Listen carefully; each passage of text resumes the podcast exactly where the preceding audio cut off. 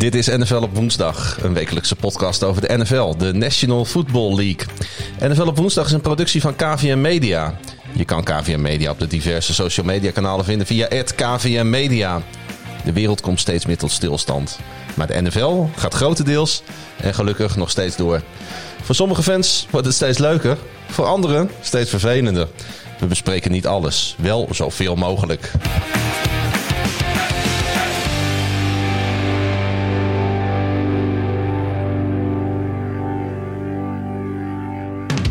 Yes, en daar was de roffel. Het duurt altijd lang, hè?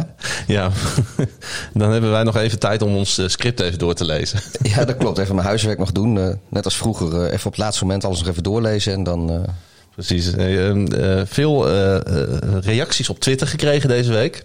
Hartstikke leuk. Ja, dankjewel en, luisteraars. Lekker geengaged. En ik wou eigenlijk beginnen met een tweetje van Frank Metsenmakers. Hij zegt op voorspraak van de heren van NFL op woensdag toch maar eens iets proberen van de moersleutel. Al hoor ik dat ze op biergebied ook bezig zijn met een nieuwe sponsor. Ik weet niet waar hij dat heeft opgevangen in de wandelgangen. Maar ja, de, de, het, het, het, het zong al een beetje rond op internet natuurlijk. Want, want er wordt over ons gesproken. En uh, ik denk dat, uh, dat we nu wel kunnen onthullen dat we inderdaad een, uh, op biergebied een, een nieuwe sponsor hebben. We hebben er een. Ja, en die heeft ons ook meteen van een, uh, van een paar lekkere biertjes voorzien. Ja, nu nog geld. ja, die, die, die, er komt nog wel een tikkie uh, die kant Precies. op. Hey, uh, we hebben het hier natuurlijk over de biertopper. en zij zijn, een, als ik het goed heb, een webshop vol. Ja, jij, ja, jij, hebt, jij hebt ze binnengehaald, maar volgens mij zijn zij een webshop vol met bieren uit de hele wereld. Ja, kleine brouwerijtjes ja. vooral. Dus, dus het is niet dat je daar nou in één keer de weet ik veel van die grote buitenlandse merken kan, kan krijgen. Maar wel uh, ja, fijne speciaalbiertjes. Uh, heel veel IPA's, uh, stouts, porters van ja, kleine onafhankelijke brouwerijtjes over heel, heel de wereld. En ze zitten natuurlijk op het wereldwijde web. Maar zijn zij ook ergens gevestigd in, in Nederland? fysiek weet ik uit uh, heel betrouwbare bron dat ze een, een kelder vol, vol bier hebben waar, waar ik langs mocht komen.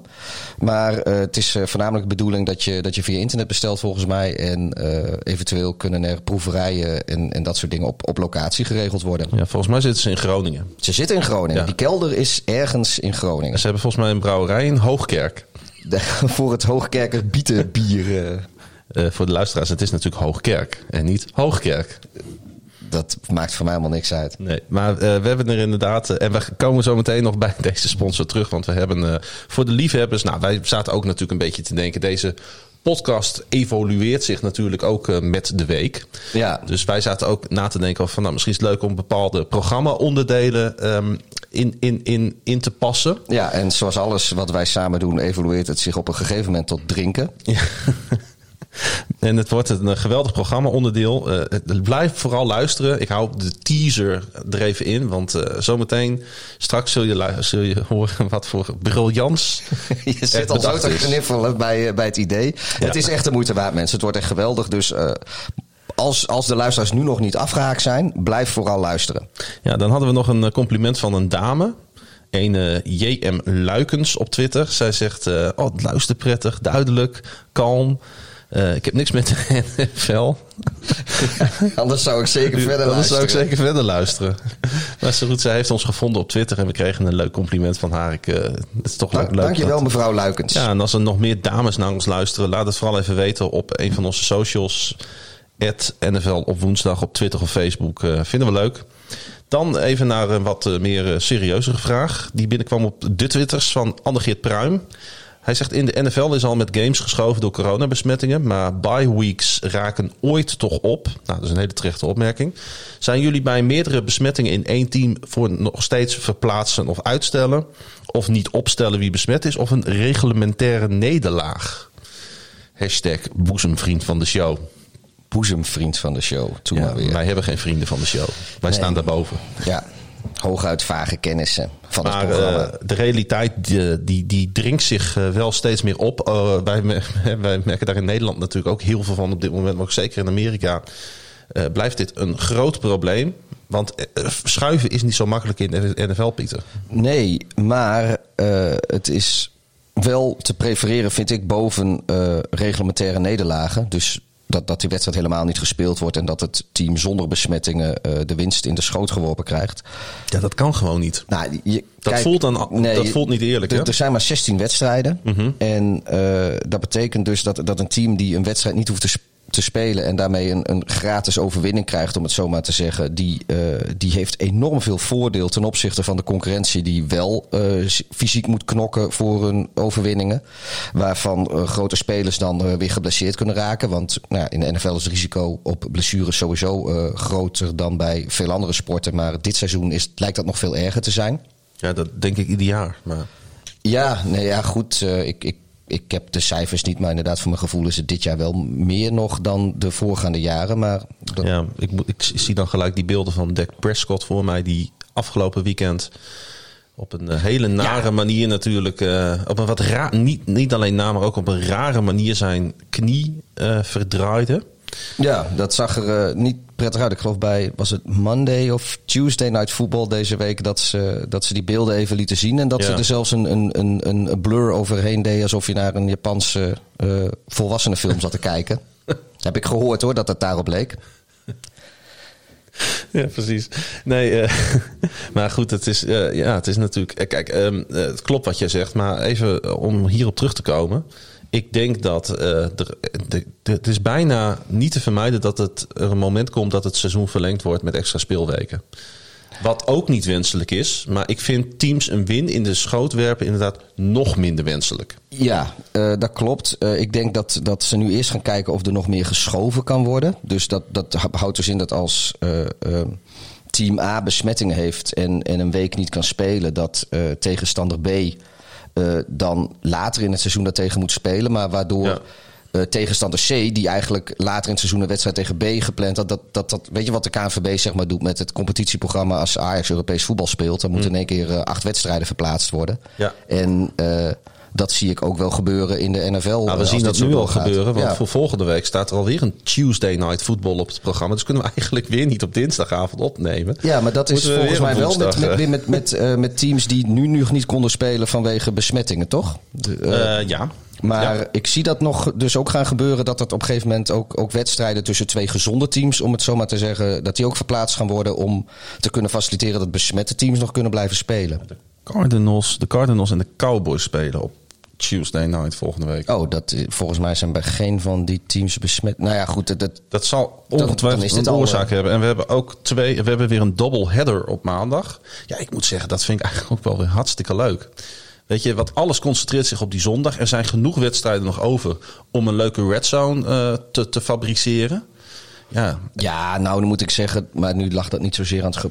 Ik, ik vind het ideale is als je in de, in de late window op zondagavond. dat je dan een wedstrijdje of vijf hebt. ja, die heb je nu niet. En dat vind ik, want eh eh het laatste keer had je drie wedstrijden, geloof ik. Ja, en er nu- was nu eigenlijk twee. maar één interessant. Dat, Ja. was, dat was volgens. Was, was dat die wedstrijd van de Cowboy? Ik weet niet eens meer. Maar er was één interessant en twee wedstrijden. Eentje was. eh, Ja, klopt. ja. Ja. er was gewoon niet zoveel aan. Nee, we hebben trouwens wel twee hele mooie affiches eh, staan hoor. Op, eh, op, op die, nee, eentje maar.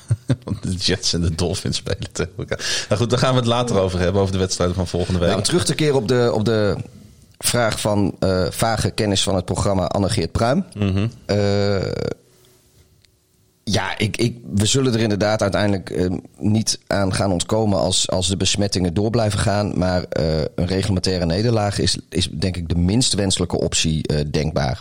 Ja, vraagje van Henk Kiel. Waar, waar komt jullie liefde voor de Ravens en de Bears vandaan? Misschien kunnen we dat even kort toelichten. Ehm, nou ja, mijn liefde voor de, voor de Bears, dat is omdat mijn familie is eh, ooit in de jaren zeventig eh, naar Chicago verhuisd. En eh, nou vanaf dat ik een klein jongetje ben, kom ik daar dus, of kwam ik daar met enige regelmaat. Ze wonen nu niet meer in Chicago. En ja, daar is eigenlijk. eh, dat was de eerste stad in Amerika waar ik kwam. En automatisch eh, ben ik ook fan geworden van alle sportteams uit die stad. Alleen Amerika voetbal vind ik de mooiste sport van Amerikaanse sporten. Dus dat is mijn, eh, mijn grootste liefde daar. En ik denk dat dat ook kwam omdat mijn neef en mijn nicht, die daar dus ook wonen, die zijn net een aantal jaar ouder. En eh, zodoende kregen mijn broer en ik nog wel eens de, de kleren waar zij uitgegroeid waren toen we allemaal nog in de groei waren. En dat was regelmatig uh, ja, een White Sox jas of inderdaad een Bears t-shirt of, uh, ja. of, een, of een Bulls trui. Dat soort spul had ik regelmatig. Ja, Voordat het hip was al in de jaren tachtig, jongens. Ja, dus het zijn altijd de Bears geweest en het zijn altijd de Bears gebleven. Ondanks dat dit authentieke voetbalteam maar één Super Bowl heeft gewonnen. Is dat een sneer? Nee, dat is geen smeer, sneer. Dat is gewoon een, dat is gewoon een, een vaststelling. Ja, nou ja, goed. Kijk, ik ben ook fan van FC Groningen. Dat zal ook altijd zo blijven. Die hebben maar één beker gewonnen. Dus ja. Nee, we zijn geen supporters van succes. Alhoewel ik met de Ravens niet mag klagen. Dat wist ik overigens niet op het moment dat ik dat team uitkoos. Want dat was echt een beetje out of the blue. Ik ben uh, door jou, hè, wij kennen elkaar al uh, nou, zeker een jaar of twintig. Ben ik uh, uh, ben, ik, ben ik bij de NFL terechtgekomen. Want ik werkte op zondag altijd in de horeca. En dan fietste ik langs jouw huis en dan brandde daar nog licht, zondagavond laat. Je had zo'n hele grote felle groene lamp altijd op de vensterbank staan. En dan zag, ik, hé, hey, Pieter is nog wakker, want die groene lamp staat aan. Nou, dan belde ik bij jou aan voor een biertje. En dan zat jij, dan zat jij dus jouw uh, geliefde Chicago Bears uh, te kijken toen af en toe nog op een, op een illegale livestream. Of je zat een andere wedstrijd te ja, kijken. Ja, en uh, je had uh, ESPN Europe heette dat volgens mij. Die had, uh, die had gewoon de, de Thursday night en drie zondagwedstrijden ja. en de Monday night. Dus we hadden vijf wedstrijden. Maar het was natuurlijk niet altijd Chicago. Nee, maar in, dat, dat was denk ik 2010, 2011 rond die tijd. En toen waren de Bears best wel goed. En die hadden dus ook vrij veel primetime wedstrijden. Ik weet nog volgens mij mijn allereerste wedstrijd die ik ooit zag bij jou. Toen kwam ik binnenvallen was een wedstrijd tussen de Cardinals en de Saints. En ik snapte er niets van. En jij hebt mij zo ja, in de loop van de jaren een beetje meer het spel uitgelegd. En toen gaf je mij op een avond ook een DVD-box van The Wire. Uh, de bekende HBO-serie mee. En dat speelt zich af in Baltimore. Of zoals ze daar zeggen, Baltimore. En uh, nou, toen raakte ik wel geïntrigeerd in die stad. En toen vroeg ik mij af van, hey, heeft, heeft Baltimore ook een NFL-team? Wist ik eigenlijk helemaal niet. Jij zei, ja, ja de, de, de Ravens. En toen heb ik uh, volgens mij op dat moment ook tegen jou gezegd... dan is het vanaf nu ook de Ravens. En ik durf bijna wel te stellen dat ik sinds ik dat heb gezegd... nooit meer een wedstrijd van de Ravens gemist heb. Misschien een paar heb ik integraal teruggekeken... maar ik heb alles uh, sinds die tijd gezien... Ja. En het heeft me nooit meer losgelaten. Dus zo zijn wij aan onze teams gekomen. Daar gekoppeld nog een vraag, even kwijt van wie. Maar iemand vroeg op Twitter: hebben jullie favoriete NFL-spelers buiten jullie eigen teams, Bears en de Ravens? Vind ik wel leuk. was dat ook uh, Frankie met zijn makers. Oh, dat uh, zou kunnen. Kwam. Ja. Uh, ja, ik op dit moment. voor dit seizoen, Justin Herbert vind ik gewoon echt, echt leuk om naar te kijken. afgelopen nacht ook weer. Daar word ik gewoon echt vrolijk van. Mm -hmm ik hou ook wel van een power runner als Derrick Henry. Ook omdat hij bij, uh, uh, bij de Titans speelt. Een team waar ik ook wel enige sympathie voor heb. Uh, dus ik denk dat dat op dit moment de twee spelers zijn waar ik het meest mee heb. Mm -hmm. Ja. En verder? Nog... Nee, verder durf ik het zo niet te zeggen. Nou, ik heb een grote voorliefde voor Patterson van de Bears. Ja. Vind ik echt geweldig spelen. Ik, ik weet nog dat ik hem ooit als, als rookie aan het werk zag bij de Vikings, denk ik. Daar begon hij. En uh, dat vond ik echt een, uh, echt een uh, geweldige, geweldige speler. Mochten jullie trouwens op de achtergrond wat horen. Ik zat even te luisteren van licht aan onze apparatuur. Maar volgens mij zijn ze met de weg bezig. Ja, dat, ik was ook een beetje afgeleid. Dus het, die brom die klinkt voor ons misschien nog wel harder dan voor de luisteraar. Ja, nou ja, goed. Dan, raak je, dan zit je om je heen te kijken. Denk je, waar ligt het aan ons? Maar goed, ik woon midden in de stad Groningen. Ja, dan willen ze wel eens met de weg bezig zijn. Uh, ik, heb het, e- ik heb echt een grote voorliefde voor Patterson. Al vanaf het eerste moment dat ik bij de Vikings die, die, die touchdown of die uh, kick-off runs zag uh, ja, was dat, niet, was dat niet dat, dat de, de, de Ravens scoorden door een kick-off of een ja. punt terug te rennen voor een score en meteen daarna gingen, de, een, gingen, gingen, de Ravens dan een kick-off doen en die rende Patterson meteen terug. Dat, dit ging volgens mij back-to-back. Ja, er was een sneeuwwedstrijd in Baltimore tussen de Vikings en de, en de Ravens. Geweldige pot. Maar ik was daarvoor al heel fan van hem. En ik ben echt blij dat hij bij een mooi team als de Bears terechtgekomen is. En uh, hij laat daar ook gewoon weer goede dingen zien. Hij is special teams. Ja, hij is, echt, is ja. zo waardevol. Niet, niet alleen als returner, maar ook als, als gunner inderdaad. Ja. Dus je ziet hoe snel hij bij uh, degene bij degene is die de bal vangt. Het is ook bijna altijd een fair catch. Want het is ook geen kleine jongen. Dus nee. als je die op je af ziet sprinten, dan heb je al zoiets van nou, handje omhoog en uh, ik ga echt niet meer lopen. Ja, misschien wel een onderschatte speler ook in de NFL. Kijk, ik kan wel de obvious noemen. Ik ben ook fan van Philip Rivers, om wat hij allemaal heeft laten zien. Uh, Drew Brees. Um, en zo heb ik nog wel een paar van die quarterbacks waar ik echt van hou. Ik ben ook wel, eh, ik heb ook, ook wel grote sympathie voor bepaalde verdedigers. J.J. Watt vind ik echt, echt in alles een geweldige speler. Er was trouwens deze week even sprake van. Dat uh, was een rumoer, zoals dat zo mooi heet in Amerika. Een rumor dat uh, de Ravens wel interesse in Watt hadden. In een trade. Ja, ik heb, uh, was J.J. Watt is hij niet verantwoordelijk voor het ontslag van, uh, van Bill O'Brien? Of nou, tenminste dat, een, een hele grote katalysator. Dat, dat lijkt mij wel, ja. Het schijnt dat hij hem uh, in de kleedkamer in ja. ieder geval openbaar is. Of, nou ja, openbaar, kleedkamer is natuurlijk niet openbaar. Maar hij is hem niet afgevallen, hij heeft hem wel bekritiseerd. hij heeft hem bekritiseerd ja. ten, ten overstaan van het hele team. Dus niet stilletjes bij hem op kantoor. En nu schijnt het zo te zijn dat, hij, dat Watt is wel een, een rustige speler inderdaad. Een hele beschaafde speler om het zo maar te zeggen. Die heel erg is van de Morris, die geldt in in het American football. En dat is, ja, als jij een probleem hebt met iemand, dan ga je dat met die persoon oplossen en niet. Even los, van, even los van zijn persoonlijkheid, waar heb je helemaal gelijk in. Maar als deze jongen natuurlijk ooit nog een prijs wil winnen, dan snap ik wel dat hij in verband wordt gebracht met een team als de, de Ravens. Ja, maar goed, um, we, gaan, uh, we gaan dat allemaal afwachten. 29 oktober is de NFL uh, trade deadline. Dus we hebben nog even. Bij welke teams verwachten jullie nog iets groots? Vraag Jan nou. Ik stel voor dat we die vraag even doorschuiven naar volgende week. Dan gaan wij daar eens even over nadenken. Uh, voor de uitzending van. Ja, we hebben, we hebben nog, een, nog even te gaan. Daarom. want Wouter Holsappel zei het al op Twitter. Schiet aim op. Stuurde hij ons. Die zit al te wachten op de aflevering van vandaag. Um, laten we gewoon even beginnen bij de Monday Night Football, zoals altijd. Uh, geweldige wedstrijd tussen de Los Angeles Chargers en de New Orleans Saints. Ja, wat, uh, wat was dat voor pot, uh, Pieter? Want de Chargers die, die leken op weg naar een zekere overwinning. Ja, het, de Chargers zijn een beetje de omgekeerde Chicago Bears, lijkt het wel. Want zij, zij spelen eigenlijk regelmatig een, een, gewonnen wedstrijd, lijkt het. Om uit. Ja, en, en, en wat er gebeurt in die laatste minuten gebeurt er. Maar ze geven het dan toch weer uit handen. En dan, dan niet op een manier zoals de, de Falcons dat doen. Maar gewoon. Ja, alles zit dan tegen. En je merkt dan ook wel aan, uh, aan Justin Herbert dat hij, dat hij nieuw is. Dat hij een rookie is. En dat hij nog niet zo heel ervaren is. Mm -hmm. dat, dat, zag je bijvoorbeeld uh, nu gooide hij een interceptie uh, op het eind van de wedstrijd, die eigenlijk uh, de boel definitief in het slot gooide. Ja. En als je dan ziet. Of nee, het, nee, sorry, het was geen interceptie. Hij, de, het was wel een completion. Maar voor de first down marker werd de speler die de bal ving, die werd door Lattimore van de Saints getackled. Ja. En dan zie je gewoon als, als hij de receiver iets meer leidt met die bal, dat, dan. dan dan maakt Lattimore nog steeds die tackle wel, maar voorbij de first down marker. En dan heb je een nieuwe first down en dan kun je verder. Nu ben je de bal kwijt, want het was op fourth down, dus het was alles of niets.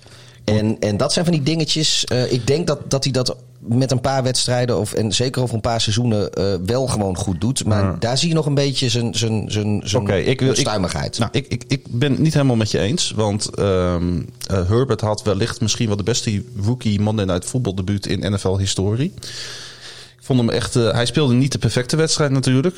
Oh nee, ik, heb, ik zeg ook niet dat hij niet goed speelde. Ik zeg alleen dat die, die, die laatste drive waarin hij ja. eigenlijk die, die wedstrijd nog naar zich toe kan trekken. Dan maakt hij niet een grote fout, maar dan doet hij net die dingen die, die niet.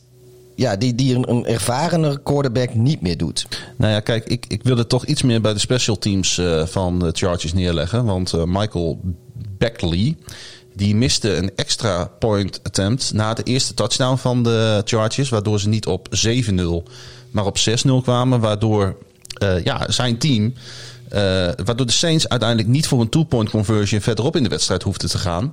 En uh, natuurlijk miste Beckley ook nog een, um, een field goal in het vierde ja. kwart. Hij schoot de bal op de paal.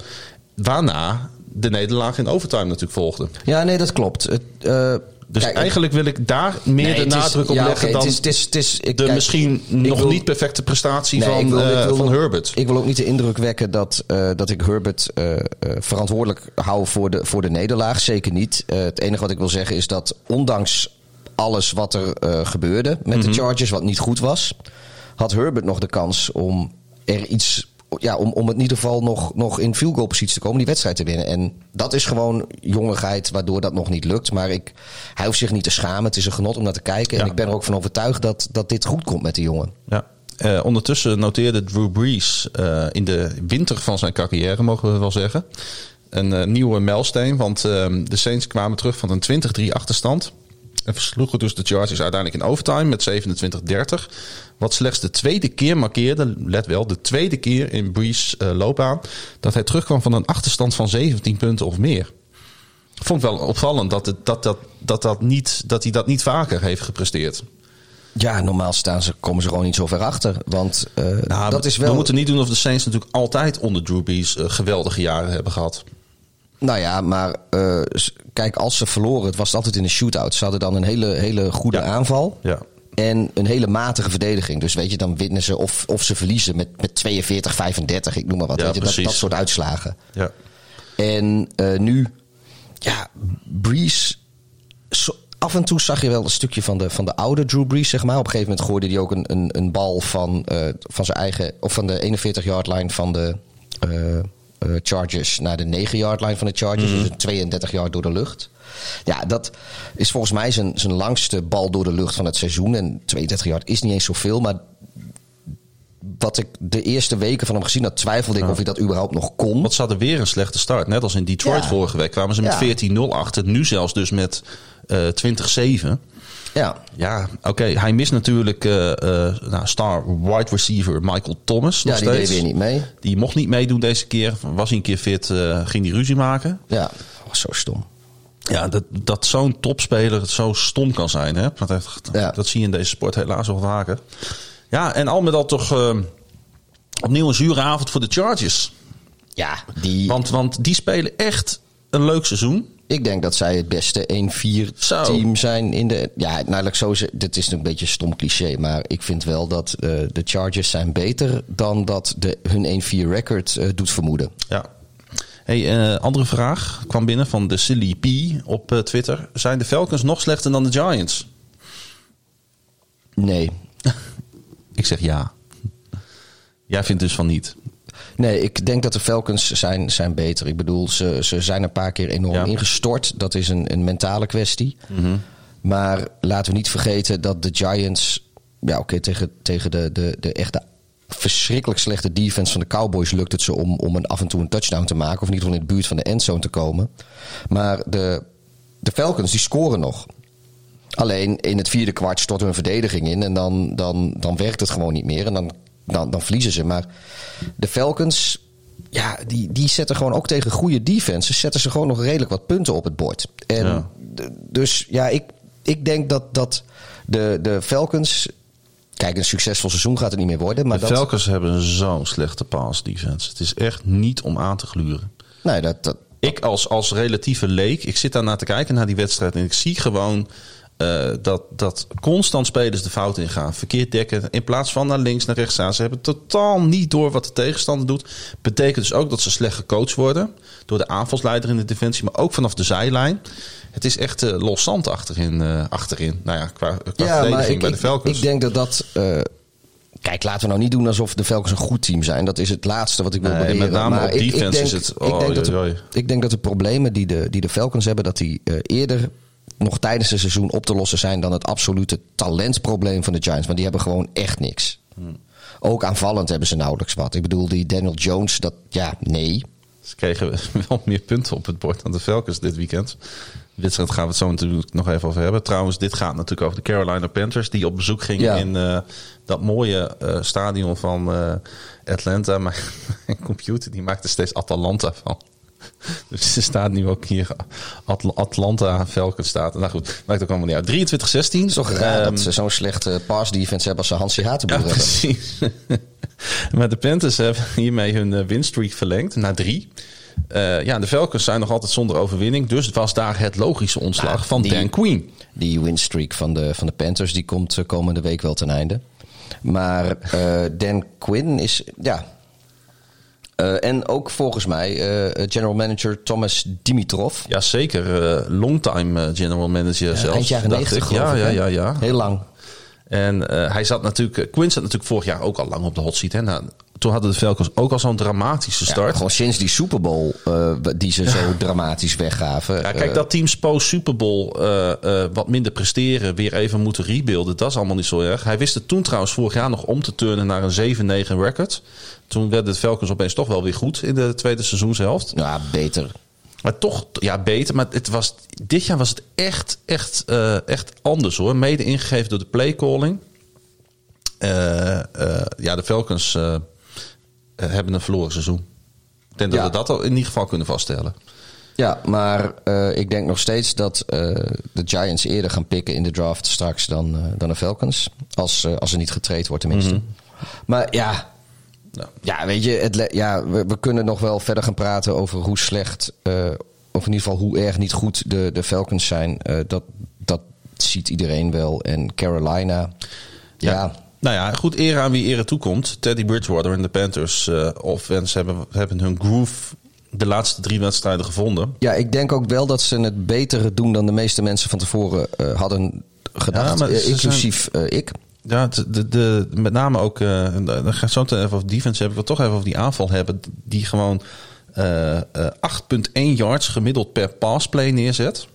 Ja, steady Teddy. Hè. Het is, Teddy Bridgewater is niet de meest getalenteerde Ja, quarterback in en- de NFL. en- maar hij is wel super constant. Ja, en hij speelt gaat ook al drie- door die onderlijn. Nee, en hij speelt al drie wedstrijden vanuit een clean pocket. Ja. Nou, als je, ja, of onderlijn en ondergrens. Hij, eh, Bridgewater gaat niet snel door die ondergrens. En eh, ondertussen is hij wel gewoon heel constant in zijn presteren. En dan zie je gewoon dat dat ritme komt. En dat komt er voor die hele offense. En dan weet iedereen waar hij aan toe is. En dan zie je gewoon dat dat... Het duurt even voordat het op gang komt. Maar als het dan loopt, dan, dan rolt dat ook gewoon lekker. Ja, en de Panthers hebben met free agent toevoeging Robbie Anderson echt een, echt een klapper gemaakt eh, dit jaar. Ja. Die eh, eh, noteerde al zijn derde 100-yard receiving game van dit seizoen. Dat had het trouwens vier kunnen zijn, want vorig tegen de Cardinals pakte hij de 99. Ehm, ja, en de Panthers defense, ik noemde het net al even, die bewees ook weer eens dat de beeldvorming over hun unit niet klopte. Eh, met name tweedejaars edge defender Brian Burns. Ik, kende hem nog niet zo goed, eh, maar ik heb erop gelet. Het weekend geweldige wedstrijd, een van de sterren. Viel hij trouwens helaas geblesseerd uit. Maar noteerde nog wel voordat hij geblesseerd uitviel een strip eh, sack. En die defensive lineman, ja, ik heb hem vorige week genoemd, ik ga hem gewoon weer noemen. eh Jeter eh, Gross Matos. Die viel ook geblesseerd uit. Maar die maakt ook geweldige indruk met het eh, pressiespel. Ik, ik ben echt fan aan het worden van de Carolina Panthers. eh, hoe die zich manifesteren en iedereen ongelijk geven. Ja, ik, het, ja het, wordt- wordt. Ik vind het nog niet spectaculair. Dat hoeft ook niet. Ik vind wat ze doen wel knap. Eh, ik gun ze. Ja, ik vind het wel mooi, weet je. Want de Saints die, die waren echt de gedoodverfde favoriet in die divisie. Nou, die laten ze een beetje liggen. Daar, daar hadden het ook al over net. Eh, nou, Tom Brady en de Buccaneers die werden ook van tevoren enorm de hemel in geprezen. Daar gaan we het straks ook over hebben. nou ja, laten we het daar nu gewoon over hebben. maar eh, de Panthers, die ontwikkelen zich tot echt een outsider in die divisie. En eigenlijk hebben die, wat mij betreft, ook wel de gunfactor. Behalve dan komend weekeinde. Wa- waarom? Nou, het zou maar zo eens kunnen zijn dat, eh, dat ze de Chicago Bears eh, gaan ontvangen. Ja, want het is wel leuk in die NFC South. Want eh, sterker nog, ongemeen spannend. Want de Saints, de Panthers en de Bucks staan nu alle drie op een 3-2 record. Want Tom Brady verloor Thursday Night Football in Chicago. En eh, ja, Tom Brady, MVP van beroep, was aardig in de war in de Windy City, eh, Pieter. Want vlak voor het eind van de wedstrijd stond hij wanhopig met vier vingers om zich heen te zwaaien. Omdat hij dacht dat, dat hij nog een mogelijkheid had tot Ja. één laatste desperation play. Ja, de, de geruchten gaan dat hij eh, dacht dat het eh, eh, fourth, dat hij nog een fourth down had, terwijl hij net de fourth down eh, eh, verspeeld had. Dus toen het third down of toen het fourth down was, dacht hij dat het third down was. Dus eh, het spel was voorbij en de Bears spelers hadden zoiets, nou, we hebben gewonnen en de Buccaneers hadden zoiets van, nou, we gaan het veld af, want eh, we hebben verloren. En hij stond- daar met, met vier vingers in de lucht, zo van, ja, jongens, we gaan toch nog een keer. Hij stond zelfs de zebra's aan te kijken. Hè? Ja. Van waar zijn jullie mee bezig? Maar- Die stonden hem aan te kijken. Van De- waar ben jij mee bezig? Er is nog steeds een- een- niet echt 100% uitsluitsel over wat hij nou dacht. Want of hij nou dacht dat hij nog een fourth down had. Of dat hij eh, zich afvroeg in welk kwart hij zat. Of dat hij gewoon zoiets had van... Nou jongens, dit zijn vier overwinningen voor Chicago. Die man wordt al wat ouder tenslotte. Dus eh, ja, het is een beetje wat er in zijn hoofd omgaat. Dat, eh, Nou, ik vond het gênant. en eh, wat nog gênanter was, was na de wedstrijd dat Bruce Arians het eigenlijk ontkende. Die zei, hey, Brady wist precies waar hij mee bezig was. Die wist al dat vierde down gespeeld was. Nee, even ja, op een wat serieuzere noot. Ehm, kijk, Tom Brady die, die heeft zijn tijd in New England natuurlijk altijd vanuit een redelijk schone pocket kunnen spelen. En als, hij, eh, als de O-line daar niet goed genoeg was om zijn pocket eh, schoon te houden, dan had hij een hele korte release tijd, waardoor hij alsnog eh, eigenlijk redelijk gevrijwaard bleef van, van, van klappen. En ook, kijk, dat, dat is bij de, bij, de, bij de Buccaneers wat minder. Daar heeft hij, dat, hij wordt al wat vaker gesekt en eh, wat, wat, wat meer quarterback hits die hij ook krijgt. Eh, en nu in Chicago, zeker in de tweede helft, ja, eh, hij werd gewoon bestormd door de, door de defensive line van de Bears, door, door, door Hicks en, en door Khalil Mack. En ja, eh, ik denk dat. Ik weet niet of dit de wedstrijd was, maar ik denk dat Tom Brady niet vaak is overkomen dat hij zo eh, onzeker in de pocket stond, omdat hij gewoon. Ja, hij had de tijd niet voor een, een quick release, omdat dat er nog niemand vrij was. En hij had ook de tijd niet om iets langer te wachten, want dan stonden er alweer een paar eh, Bears voor zijn neus. Het was echt eh, vechtvoetbal. Ja, en, en ja, dan ben je gewoon 43 jaar oud en super zuinig op je lichaam. En dan blijkt toch in één keer dat voetbal een harde contactsport is. En ik denk dat, dat zelfs de grote Tom Brady eh, daar eh, wat moeite mee had. Ik denk als deze wedstrijd op deze manier zeven jaar geleden gespeeld was, als die jongen 35 was, niks aan de hand. Volgens mij eh, verloor Brady nog nooit van de Bears. Nee. In het tenue van de Patriots in ieder geval. Nee, hij dat, eh, nee, toch- dit was de eerste- toch ja, een ja. keer of zes, zeven tegen elkaar gespeeld moeten hebben in die, al die jaren, denk ik. Een paar keer aan elkaar gekoppeld. Omdat Ja. je Nou ja, de- ook ja. eerste zijn geworden. Volgens mij heeft hij, eh, ja, kijk, een keertje of vijf, denk ik, hebben ze tegen elkaar gespeeld tot nu. Sowieso wel hoor. Maar ja, nee, de Brady had nog nooit verloren van, Nee. eh, van de Chicago Bears. Maar hij heeft ook nog nooit gewonnen van Nick Foles. nee. Dat is wel grappig om dat er even tegenover te zetten. De eerste nederlaag was natuurlijk in de tijd van Philadelphia. Ja. De Sup- Super Bowl 52 was dat volgens mij. Ehm, ja, en, en nu eh, was daar opeens dus dat verlies. Ja, ik had het, eh, wij hadden het allebei voorspeld, hè? Ja, maar nou ja, dat komt ook deels inderdaad door die eh, defensive line van Chicago.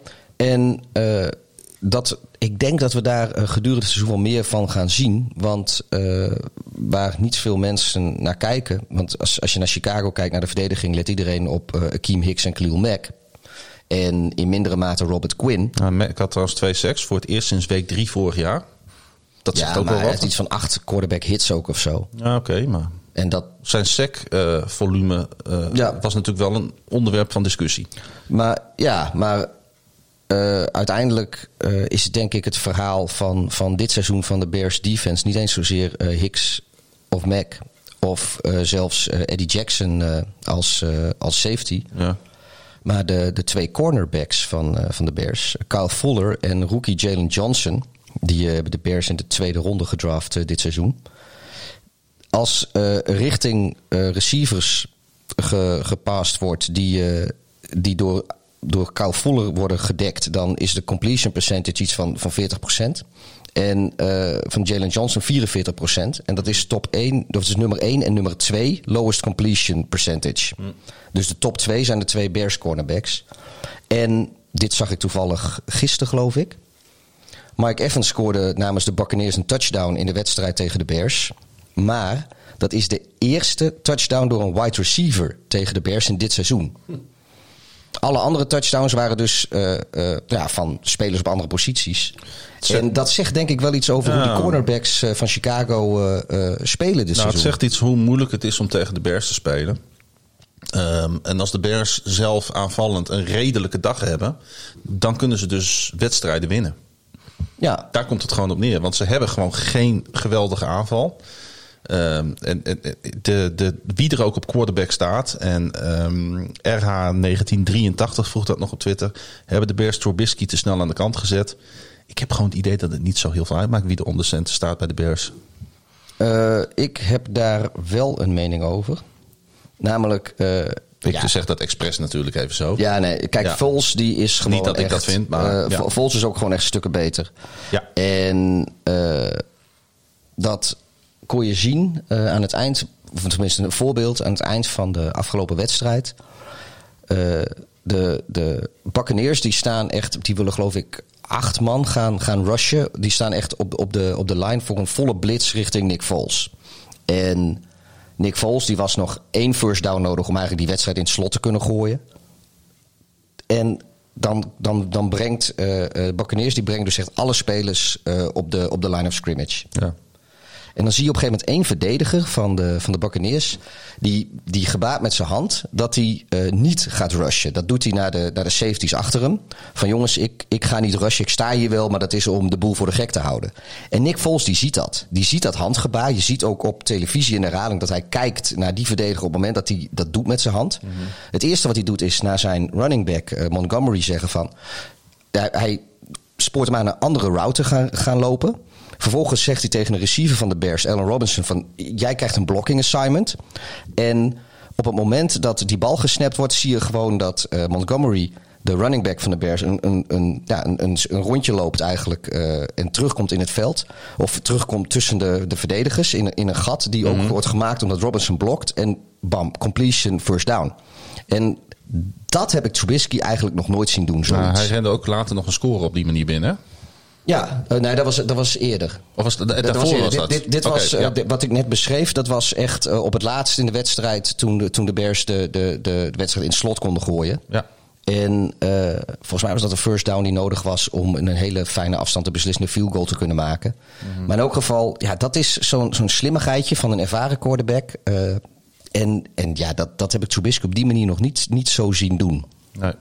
Dan was er natuurlijk nog die geweldige one-handed catch van Jimmy Graham van de ja, die is ook opgeleefd. schoonheid. Ja, die is ook helemaal opgeleefd. Ja, Allen Robinson uh, speelt geweldig. 90 yards volgens mij ongeveer weer Ja, hij, hij, verliest alleen nog iets te veel contested catches, vind ik. Waardoor uh, de, daar komen turnovers uit. Nu ook weer. Ja.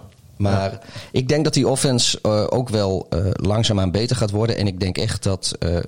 ik, ik mag Trubisky heel graag. Ik heb zijn jersey. Ik zal ook nooit een hekel aan die jongen krijgen. Mm -hmm. Maar ik denk wel dat Nick Foles op dit oh, ja. moment gewoon de beste een, keuze is voor Chicago. Een hard-fought win noemen ze dat volgens mij, zo'n uh, ja. overwinning. Ja.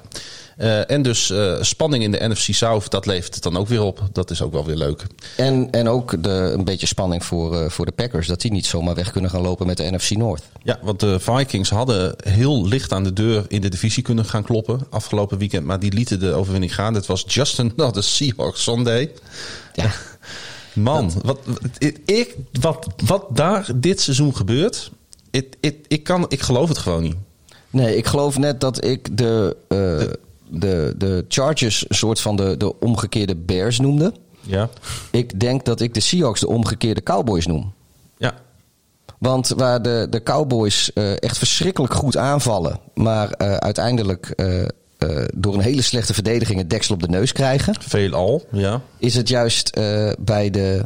Bij, ja, doen de Seahawks. Die hebben ook een hele slechte verdediging. Die krijgen ook een partij punten tegen. Daar word je ziek van.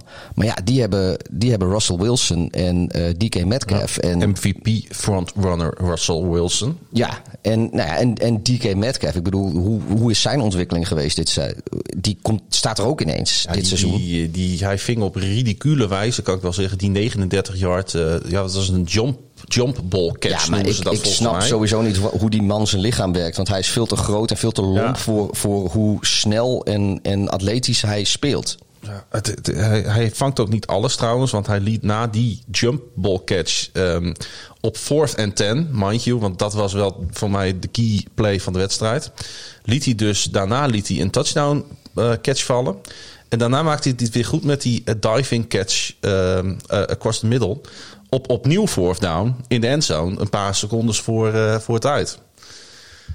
Ja, dat... Uh, ja. het is, je, je weet dat het gaat gebeuren. En um, wat, kijk, het, maar het komt. Kijk, uh, we zeggen heel vaak tegen elkaar: voetbal is een sport van millimeters, van momenten. Want Minnesota die stond op een gegeven moment op de 6-yard line van de Seahawks. Ja. Stond op 4 en 1. En toen opeens gaven Bobby Wagner en, uh, en, en Benson Majoa, heet hij volgens mij, die, uh, die defender. Uh, wel weer thuis, waar ze daarvoor nergens te zien waren. Dus ja. de Seahawks lijken steeds op die bepalende momenten. Zijn het weer de Seahawks zoals we de Seahawks kennen? Dat is een kwaliteit hoor. Maar omdat ze dat niet de hele wedstrijd zijn, winnen ze iedere wedstrijd met een punt verschil. Nou ja, kijk, en de, de Vikings hadden deze wedstrijd kunnen winnen, misschien wel moeten winnen, maar in elk geval nog spannender moeten Nou, maken dan dat het was. Want Ze hadden 40 minuten balbezit in de hele nou, niet wedstrijd. alleen dat, maar op het laatst heb je dat klokmanagement van Zimmer. En dat was zo slecht. Ja. Die, als hij een time-out callt, heeft hij 20 seconden extra. Dat doet hij niet. Bovendien was het gewoon een, En- het was en- een shutout bij rust, hè? Ja, ja nee, maar goed. Als, als, je, als je kijkt die laatste drive Mhm. van, van de Vikings, dan loopt de klok die loopt af. Terwijl er nog twee time-outs op zak zijn bij, bij, bij de Vikings. Ik Ja. bedoel, hoe triest is dat? Ja. Ik bedoel, en nou, dan komt bij de Kirk Cousins, die wint eigenlijk al zelden in primetime. Speelt hij een keer een goede pot in primetime, heeft hij kans om te winnen. En dan doet. Dan, dan, maar goed, dat ligt ook weer aan Cousins zelf. Want hij kan natuurlijk ook het time-out gebaar maken. Het is niet Dat zo. klopt, hij ja. hoeft niet te wachten op, op zijn coach aan de zijlijn. Hij, Hij kan ook gewoon zeggen time-out. Hij speelde echt heel goed voor de rust, Cousins. En dan gooit hij opeens... Nou ja, hij, er waren het opeens komende twee turnovers in de derde kwart. En die wedstrijd, die, die shift totaal om. En dan Ja. weet je al wat gaat... Je voelt gewoon dat het gaat gebeuren. Je weet niet hoe. Ik heb eigenlijk, moet ik ook eerlijk zeggen, ik heb ondanks dat ze. eh, eh, Bijna 500 yards had Minnesota. Ja, en dan weten ja. ze nog die Nee, ik heb, ik heb ook nooit echt het gevoel gehad dat eh, Seattle niet ging winnen. Nee. Ik, of laat ik het anders zeggen, ik heb nooit het gevoel gehad dat Minnesota wel ging winnen. Ja. De Seahawks misten wel echt Jamal Adams in deze wedstrijd, Ja. vond ik. Dat, dat, dat, dat tekende zich overal, ja, dat, dat liet zich overal zien. Ehm, ja, hij zal er wel weer bij zijn aan de bye van Seattle, maar eh, Seattle stoomt gewoon door. Ja, weet je trouwens dat deze wedstrijd eh dubbel aantal kijkers had als Game 6 van de NBA Finals, waarin die beslist werd. Dus Jeetje. even om aan te geven hoe, eh, hoe groot. American football is in Amerika. Want Seahawks spelen natuurlijk altijd hun thuiswedstrijd ook op een tijdstip dat heel veel mensen achter de televisie zitten. in ja, maar aan de andere kant, kijk, de Seahawks zijn wel een leuk team om te kijken. Maar het, zijn, het is bij, bij lange na niet het grootste of het populairste team in de NFL. De Vikings zijn dat zeker ook niet. En eh, dan spelen de Miami Heat speelt tegen de LA Lakers. Nou ja, dat zijn denk ik eh, wel een paar van de grootste basketbalteams op het moment. Sowieso de Lakers. Ja, en, en die spelen gewoon om het, om het eh, NBA-kampioenschap een, een, potentieel beslissende wedstrijd. Achteraf ook de beslissende, geloof ik. En, en nog steeds kijken er een keer zoveel mensen naar, eh, naar Minnesota en Seattle. Ja, ongelooflijk is dat. Hey, ehm, voordat we verder gaan met de, de andere... Want ik, ja, op de een of andere manier, als ik aan de Seattle denk... dan ga ik altijd over op de 49ers. Je hebt alweer een nieuw blik bier opengetrokken, zag ik. Ja. Het eh, loopt ook alweer richting de avond, eh, dus het mag weer. Eh, even kijken wat, eh, wat dit is. ensemble, Sorry. ensemble 6. Oh, sorry, Boerman. Ook een double IPA. Ja. Ja, ik, ik hou gewoon van die, van die dubbele IPA's. Het is een, een double dry hopped Uit welk land? IPA. Volgens mij komt deze uit... Geen idee. Zat ik ook al naar te kijken. Kon het niet goed zien. Tallinn in Estland. Kijk, een Estse IPA. Een Estse IPA. Die Nou. vorige die we hadden kwam volgens mij uit, eh, uit Boston. Ik eh, gooi er ook Of wat misschien in. zelfs wel. Dat, eh, niet alleen Boston, maar dat is denk ik... Dat kunnen onze vrienden van de Kon Veel Minder podcast eh, kunnen dat wel waarderen. Deze komt uit eh, Windsor in Canada. Daar weten wij nog wel een paar leuke feitjes over. Ja, als je die wil horen, dan adviseer ik je om naar de voorlaatste aflevering van Kon Veel Minder de podcast te luisteren. Dan kunnen wij door met, eh, met de volgende wedstrijd, denk ik. Ga ik door met Remco de Jong, die als dieptepunt aan ons doorgaf. Eh, ik vroeg wat het hoogtepunt was van, eh, voor, voor de mensen dit, dit speelronde. Maar Remco de Jong, die stuurt dus een dieptepunt in. Die zei Garoppolo weer op de bank. En de 49ers moeten toch weer op zoek naar een nieuwe quarterback, vraagteken. Ja, dat vind ik eerlijk gezegd wat voorbarig.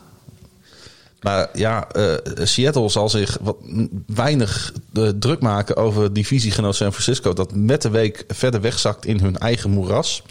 Want eh, de wedstrijd tegen de Dolphins kon niet slechter beginnen dan met een three and out. En daarna gooide Dolphins quarterback Ryan Fitzpatrick met zijn eerste play 47 yards. en binnen een van tijd stonden Ja. er voor Miami al twee touchdowns op het bord. dit- ze, ze hebben natuurlijk altijd tegen een achterstand moeten spelen, de 49ers. Eh, Ah, het was ja, een en- beatdown van begin tot eind. ja, en, en dat is er nooit gelukt. En nou, ik, Er is nog nooit een team geweest dat zoveel punten heeft gescoord in Santa Clara als de Miami Dolphins. nee. En eh, nou goed, nu spelen ze volgens mij een jaar of 6, 7 daar nu. Of 8 misschien zelfs wel wel. Ik weet het niet. Maar eh 2012, 2013, whatever, zoiets. Ja, is dit, was een absoluut, dit was een absoluut, Maar- absoluut maar- dieptepunt was ja, dit. En kijk, ik moet eerlijk zeggen, ik snap eigenlijk niet zo goed hoe de, de Niners vorig jaar de, de Super Bowl hebben gehaald. Eh, Ze waren wel heel goed hoor, maar ik, het was een soort van onverklaarbaar. En ehm, ja, nu zie je ook. Kijk, ik, ja, dat is misschien een beetje een, een, een, een, een bold statement. Maar ja, Garoppolo is eigenlijk gewoon een Trubisky met, een- met een betere playcalling op- op de offense. Ik bedoel, die man is gewoon niet zo goed als, eh, als je zou willen. Zeker als 49ers-fan. En eh, nou ja, dat, dat, eh, de, de playcalling van, eh, van Shanahan en, en, en, en hoe die, dat, hoe die zijn, zijn aanvalsplan maakt, dat heeft heel lang heel veel kunnen verbloemen, denk ik. Maar ook de, de, de tegenstanders zijn, zeker de goede tegenstanders, zijn meer en meer op de hoogte van de beperkingen. Ja. En nou ja, dat. dat En dat ja, Ingram kwam hij met- natuurlijk ook terug van een blessure, dus hij was al niet op zijn best. Nou, hij werd gebenched eh, op een gegeven moment nadat hij twee intercepties achter elkaar ja, gooide. wel hele slecht. Ja, je maar kan, je, ik, heb, ik, heb, eh, ik heb ook ehm, onze grote eh, vriend Patrick Mahomes een hele slechte interceptie zien gooien. Ik heb ook Lamar Jackson een hele slechte interceptie kijk, gooien. kijk, ik heb eh Allen vannacht tegen de, tegen de Titans ook, ook. één, één, één met heel veel pech en één slechte interceptie zien gooien. Maar goed, weet je, er, en er zit zoveel bij om die, om, om die jongens weer te vindicaten dat ze ook goede dingen doen. Dat als ik coach ben, ik zeg van ja, oké, Nou, weet je, je kan een keer een fout maken. Ik vind het gewoon niet oké dat hij gebenched is. Want Shanahan zei na de wedstrijd... ehm, ik heb dat gedaan uit voorzorg. Ik dacht dat hij toch nog een beetje geblesseerd was. En dat is gewoon lulkoek. Nou, kijk, Gewoon ik denk, niet waar. Ik denk, kijk, het is. eh, ik denk wel dat Shanahan zoiets had van, nou, deze wedstrijd gaan we niet meer winnen. Die jongen is net terug van een blessure en die heeft zijn dag niet. Eh, laat ik hem tegen zichzelf in Nou ja, bescherming laat, hem, nemen. laat hem dat dan zeggen. Maar ik denk dat het heel slecht is. Ik dacht te zien dat hij nog last van zijn blessure had. Dat ja, zei hij na ja, de dat- wedstrijd. Dat, dat is ook dat, natuurlijk weer om, om Garoppolo uit de wind te houden. Maar het is Ja, daar natuurlijk. prikt toch dit is- iedereen doorheen. Nou ja, niet alleen dat. Garoppolo zelf weet hoe het zit. Ja. En als hij inderdaad aan de kant gehaald is omdat hij niet goed genoeg speelde, dan kan het nog zo hard zijn dat de, dat de intentie goed was van Shanahan. Maar ja, weet je, het is, het is geen spits in een voetbalteam dat je kan zeggen van nou weet je, als je, als je drie keer eh, drie kansen voor open doel mist, eh, dan haal ik in de 60 minuten eruit voor, voor, voor die jonge spits uit het eerste. Ja, of uit, uit, uit, het, uit, jong, uit, uit het jeugdteam. En dan stuur ik je naar FC Den Bosch. En, nou, nee, en, dan, en dan volgende wedstrijd sta je gewoon weer in de basis. Nee, omdat je goed getraind hebt. En- Ja. Maar bij een, een quarterback in, in, in, in de NFL werkt dat toch anders? Ik bedoel, dus hij, hij is teamcaptain. eh je haalt je teamcaptain eruit. Nou, je eh, kunt zijn het teamgenoot. vergelijken met een keeper die ook aanvoerder is. Dat is een betere vergelijking als, vergelijking als je het hebt over voetbal en voetbal. Ja, ja, ja, een keeper haal je er ook niet. Een keep- sowieso haal je een keeper er niet zomaar uit. Nee. Ook niet als hij een keer een paar ballen. Als hij het hele seizoen jouw man is. Hij heeft vorig jaar heeft Jimmy G eh, de 49ers inderdaad naar een Super Bowl gegooid. Een Super Bowl appearance, moet ik zeggen. Ja, ik, ik ben nog steeds een beetje. Kijk, tuurlijk, het is Nou, ik vond het gewoon niet oké en daar blijf ik bij. Ja, het- nee, het- eh, ik, eh, ik, ik hou hier niet van. Ik vind het vooral Want eh, want kwalijk dat, dat dit is inderdaad, denk ik, eh, of dit zou het einde van Jimmy G moeten is- zijn. want is- je maakt je als is- coachingstaf super ongeloofwaardig als je nou volgende wedstrijd dan weer gewoon Ja, start. precies. En dit is het begin van rommel, rommelen. Dat het gaat rommelen in de ploeg. Gaat rommelen in het team. Ja. Eh, coaches die gaan met quarterback schuiven. Wat je ook in Washington een beetje zag. Ja, en ik, eh, ik, nou, je ziet in de Arizona Cardinals zitten bij ze in de divisie. Die zijn dit seizoen nog niet zo denderend, maar die lijken wel een quarterback gevonden te hebben. De Rams zijn dit jaar beter dan dat ik van tevoren gedacht had. Die hebben ook niet zoveel problemen. En Seattle hebben we het net over gehad. Die, die winnen ook gewoon hun wedstrijden. Dus het is. De, de 49ers kunnen zich ook, ook niet iets. Dit soort ellende niet permitteren. Want dan, dan klappen ze gewoon naar de onderkant van die divisie. En dan zien ze die playoffs nooit meer. ja, want de Rams die sluipen ondertussen eh, zonder heel erg op te vallen gewoon eh, naar de top van de NFC. Eh, een overwinning in Washington hielp de Rams naar een 4-1 record ondertussen. En quarterback Jared Goff voegde gewoon drie touchdowns toe aan, zijn seizoenstotaal. En Aaron Donald heeft meer seks dan ooit ondertussen in de eerste vijf wedstrijden van het seizoen. Ja, de Rams zullen zich wat dat Aaron betreft... Donald een eh, gelukkige jongen. Ja, en de Rams spelen volgende week tegen de 49ers. Dus die zullen zich daarop verheugen. En ik denk dat de 49ers eh, nu al met knikkende knietjes op de bank zitten. Zou, eh, zou Ramsey mee mogen doen? Is er al wat van bekend? Ik heb daar niks over gelezen, eerlijk gezegd. Jij wel? Nee, en Oh. ik vind het, het verbaast me, want ja, ik, die hit op Kyle Allen. Ja. Ja, ik, ik zat die wedstrijd te kijken en ik had echt zoiets, ja, doe normaal. Dat moet gewoon. Kijk, we hadden natuurlijk eerder die dag gezien dat eh, Jones eh, eh, werd geëject bij de wedstrijd tussen Jacksonville en Houston. Ja, ik, het was wel grappig. Ik, ik heb, we zaten te kijken en ik appte jou, hè. Van, hey, hij wordt geëject. En Ja, ik, zie ja. het, ik zie hetzelfde in die en in die wedstrijd en het gebeurt niet. Ja, en die, die, nou, die van Ramsey die vond ik ook echt. ja, op de, zo kijk, de, Ja, die vond ik dus niet zo erg. Ja, Karl Eller was al zo goed als over de zijlijn. Nee, sorry, die van Ramsey wel. Oh, oké, ja. Excuses, ik, Ja. haal ze nu even door elkaar. Ja. En daar komt bij dat Ramsey natuurlijk eh, een week eerder tegen de Giants was hij al de instigator van die massale vechtpartij. ja. Nou, en dan een week later eh, eh, ram je met, met je helm een, een quarterback uit de wedstrijd. Ja, ehm, weet je, ik. ik ja, ik, ja ik, ik heb er gewoon eh, geen goed woord voor over. Ik heb, eh, vorige week was ik ook al eh, lekker verontwaardigd over een speler. Nu ben ik verontwaardigd over Ramsey. Ja, toch ben ik wel een groot fan van hem. Want hij heeft er wel voor gezorgd dat we een nieuw programma-item hebben. In, in, dit, in deze nu al Nou legendarische ja, de- podcast. het programma-item is, is, is, kan Ramsey niks aan doen. Maar de, de, de, de, hoofdpersoon in het nieuwe programma-item, daar mogen we Ramsey voor bedanken. Ja, want Ellen moest het veld verlaten. En dat brengt ons bij de biertopper van de week. De biertopper van de week.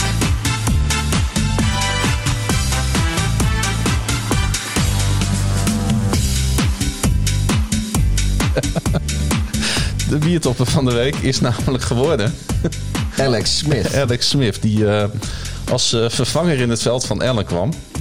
Eh, ja, Ja, wij weten, we weten allemaal natuurlijk eh, hoe Alex Smith twee seizoenen terug eh, een gruwelijke beenblessure opliep. Eh, open breuk, eh, zag er verschrikkelijk uit. Eh, daar werd hij aan geopereerd. Vervolgens kreeg hij, en dan met dit muziekje op de achtergrond.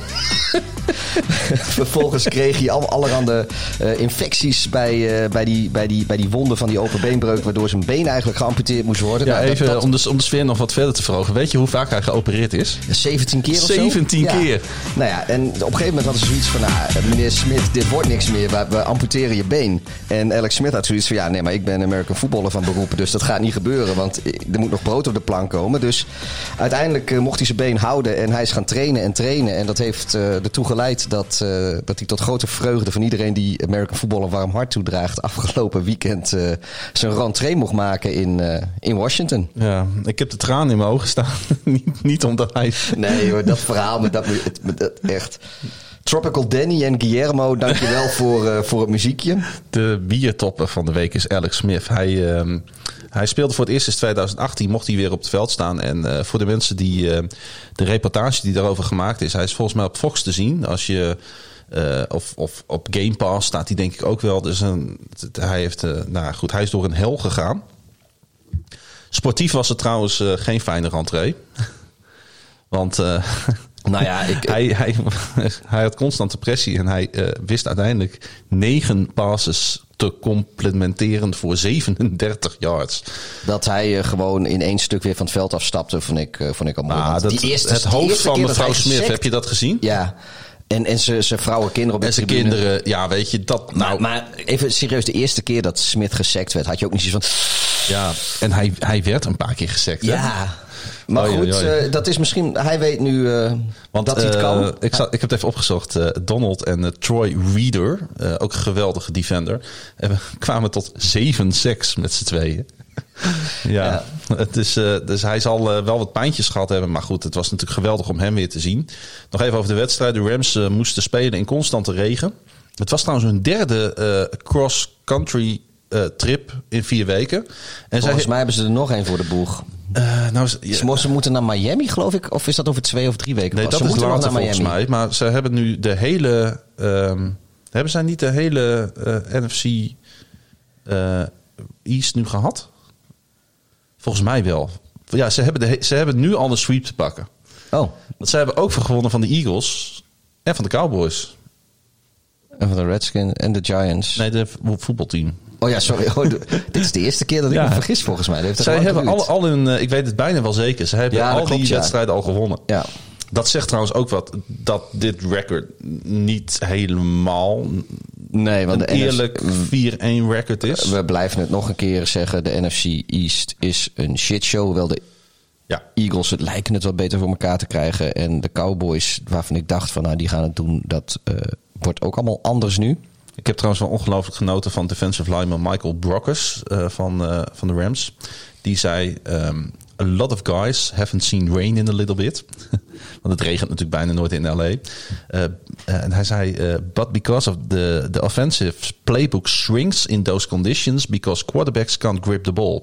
Dus ze hadden eigenlijk heel veel zin in die wedstrijd. Om te ja. kijken van: hey, wat, wat, wat, kunnen wij uit ons playbook halen om deze wedstrijd over de streep te trekken?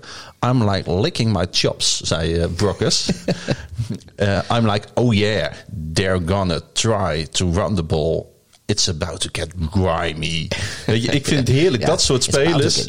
Ja, de, ik, ik ja. geniet ontzettend van dat soort interviews altijd voor ja. en na de wedstrijd. Ik denk van ja, daarvoor ga je dan toch kijken. En uiteindelijk wisten de Rams de Washington voetbalteam te limiteren tot 108 yards in totaal. Maar kunnen we nou zeggen dat. Uh, wat is er met Dwayne Haskins? Want daar hebben we nog geen seconde over gesproken. Maar dat was natuurlijk eigenlijk de starter van Washington voetbalteams. Die is gebenched voor Kyle Allen. Die, zoals we net zeiden, uit de wedstrijd ge gehit werd door, door Ramsey. Waardoor Alex Smith, de biertopper van de week, zijn, uh, zijn mm -hmm. maakte. Mm -hmm. Maar hij is dus aan de kant gezet, want het, hij schijnt iets. Uh, zijn arbeidsethos op de training was niet goed. En, en zijn, nou, zijn ja, sportief uh, presteren was ook niet goed. Ron Rivera heeft na de wedstrijd gezegd: Wij kunnen deze divisie winnen dit jaar. Ja, dat die klopt. Ziet, die ziet de ook, Giants ook nog. Ja, die ziet ook dat deze divisie gewoon niet zo heel goed is. En die zegt van ja, als ik ga nu ingrijpen, want ja. ik wil nu wedstrijden gaan winnen. Maar goed, Heskens gooide er dus met de pet naar. Ja. Die wordt dan uh, uh, niet de backup quarterback, maar die wordt de derde quarterback in het rijtje. Want ja. Alex Smith die werd geëleveerd naar, als, als, als backup. Ja. En vervolgens is hij bij de wedstrijd er niet bij, want hij was aan de diarree en hij was ziek en het was allemaal verschrikkelijk. Maar is, hoe geloofwaardig is dat dan? Ja, niet. Maar ja, ja. het is de situatie waarmee ze moeten dealen. En dan is het maar goed dat ze Alex Smith achter de hand hebben daar. Uh... Gaat, uh, gaat Dwayne Haskins een van die spelers zijn die, uh, die voor de 29... waar Washington zijn best gaat doen om hem voor een zesde of zevende ronde ja, pick... dat zou kunnen. Veel meer kunnen ga je er denk ik niet voor krijgen op deze manier. Maar, maar hij lijkt, hij lijkt een, een, hele snelle dood te sterven in de NFL op maar deze goed, manier. Ja, welk team zou Dwayne Haskins willen hebben nu? Ah, ik, ik, ik heb echt geen idee geen enkel team. Ja, ja, of, je, of, je, goed, je, of je quarterbacks moeten allemaal geblesseerd raken. Maar, die, die uh, Daniel Jones in New York vind ik dan ook bepaald niet indrukwekkend bij de Giants. Nee, maar, ja, maar ik goed, denk niet dat zij... Daar ga je uh, wel mee door nu. Ja, ik denk, daar stap je niet van af. Nee, dat is nou, ook lood om oud ijzer, denk ik. Hoor. Als je... Kijk, wat dat betreft zullen ze uh, jaloers zijn op Goff. Want die speelt gewoon echt een solide seizoen. En uh, ik weet niet of je dat gezien hebt. Er was een, uh, hij probeerde de bal te spiken op een gegeven moment na een touchdown. En dat mislukte. Nee, heb ik niet gezien. Maar dat er bij Goff wat mislukt verbaast me dan weer ja, niet. Dat was dan weer het hoogte- en het dieptepunt van de wedstrijd voor mij. Oké. Okay. Hey, de uh, Cardinals gingen op bezoek bij de Jets. We hadden het er al even over. eigenlijk hadden de Cardinals gewoon de perfecte opponent om zich weer wat beter te gaan voelen na twee nederlagen op rij. Ja. Want zijn de, zijn de Jets misschien wel het zijn de Jets dan het slechtste team in de NFL? Op dit moment denk ik wel. Ja. Want Hoewel de Giants doen er niet veel, veel voor onder. Het is ook wat bizar trouwens, want je hebt dus uh, twee uh, NFL-teams in New York en hun gezamenlijke record is 0-10. En ja, uh, laten we ook gewoon over deze wedstrijd heen stappen. De Cardinals die hadden het niet heel moeilijk. Nee. de Jets die, die waren om te huilen. En ja, over de wedstrijd. Ik, ik daar hoeven we er verder niet over te hebben, denk ik. was nog wel slecht nieuws voor de Cardinals. Want Chandler Jones, die uh, viel uit met een waarschijnlijk season-ending biceps injury. Uh, daarmee loopt ook de ziekenboeg van de Cardinals. Ja, uh, dat is wel triest dat weer in zo'n wedstrijd uh, ja. dus een van je sterkhouders er waarschijnlijk voor de rest van het seizoen uit ligt. Ja, toch blijft de, aantal wel de aanval wel produceren. De, Arizona noteerde 496 yards total offense. Inclusief, en dat is dan wel weer zo'n milestone die ik toch even wil benoemen, een career best 380 yards passing van Murray. Die dus omhoog krabbelt naar die twee, toch wel. Ja, maar zo'n record is natuurlijk altijd met een, met, een, met een klein sterretje, want het is wel tegen de Jets. Ja, heb je nog die twee vangballen gezien van Hopkins op het eind? Dat hij in twee passes in de endzone ja, kwam. Ja, nou, ja. Dat, was, dat is natuurlijk, daar, daar zet je natuurlijk wel je red zone ja, voor aan. En, en dan denk je weer, waarom heeft Houston die Hopkins weggedaan? Ja, dat, dat is inderdaad onbegrijpelijk. Die, die, nou ja, dat is sowieso natuurlijk een speler die nergens uh, um, uh, misstaat. En de Jets zijn dus een shithouse. Um, Adam Gase, uh, nog altijd de head coach in New York. Ja, terwijl hij mijn pick was om als eerste ontslagen te worden. En ondertussen zijn er al ja. twee coaches om voorgegaan. Weet je wat hij na de wedstrijd zei? Het is wellicht beter dat iemand anders de playcalling gaat doen. dat zegt hij gewoon. Wat, wat, ja, wat ik ergens nog steeds bizar vind, want volgens mij is hij als playcaller helemaal niet zo beroerd. Maar is het gewoon beter als iemand anders eh, het headcoachen doet? Ja, precies. Dat, dat, zou, dat kan het inderdaad heel goed zijn. Het werd er trouwens niet beter op toen eh Levien Bell... s s'avonds op Twitter verschillende tweets begon te liken... die Gays playcalls be- bekritiseerden. Ondertussen hebben de Jets Bell ontslagen... Ja, Dat is dan, weer, bizar, dat is dan weer dus- het voordeel dat we wat later opnemen. Dat we dit soort nieuws mee Ja, kunnen nemen. Ze hebben Gaze dus nog niet ontslagen, maar Le'Veon Bell wel eh, gereleased. Ja. Ik denk trouwens, eh Bell, eh, ik, ik las een take op, op Twitter van eh, Brad Coleman. Die, die is volgens mij van NFL Films, of tenminste die, die, die maakt films, filmpjes op YouTube waarin Mhm, die, klopt. eh, waarin die plays heel, heel fijn analyseert. Is ook wel een volgtip trouwens voor de liefhebber. eh Ed Brad Coleman. Maar die, eh, die kwam vannacht met van... joh, misschien is er wel iets voor de Las Vegas Raiders. Want die hebben al wel Josh Jacobs. Maar de skillset van Bell... die past wel echt bij wat, wat de Raiders doen aanvallend. En dan heb je Ja. in één keer een, een potentieel heel fijne eh, one-two punch... op je running back positie. Ja, Hoe zie dus- jij dat? Ja, nou ja, daarmee zouden de Raiders dus nog sterker worden dan dat ze al zijn. Ja, maar ik denk dat... het moet ook wel, willen ze serieus mee gaan spelen in de AFC. Ja, gaan we het zo over hebben, over de Raiders. Want die speelden natuurlijk een geweldige wedstrijd. Ik wil toch nog even de naam van Joe Flacco noemen. Want hij, eh, hij speelde eigenlijk een hele solide wedstrijd. Alleen alles waar hij de bal naar gooide, liet de bal ook vallen. hij lag ook een paar keer op de grond door diverse seks. Maar ik had, ik had hem namelijk op, Joe Secco. ik had hem namelijk op, op eh, overal waar ik hem kon opstellen. Bij fantasy voetbal heb ik hem opgesteld.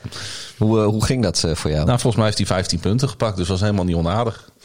15 punten voor een quarterback is toch best wel knaken? Ja, maar ik vond het. Ik denk, nu krijg ik de kans om Joe Flacco nog een keer op te, start, op te stellen.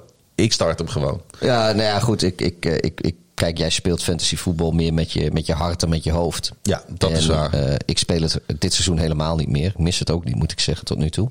Maar eh, verstandig was het niet, denk ik. Wie, Nee. wie was je andere quarterback in de meeste andere divisies? Ehm, even kijken hoor. Ik denk dat Ander Watson was. En die speelde een hele goede wedstrijd deze week.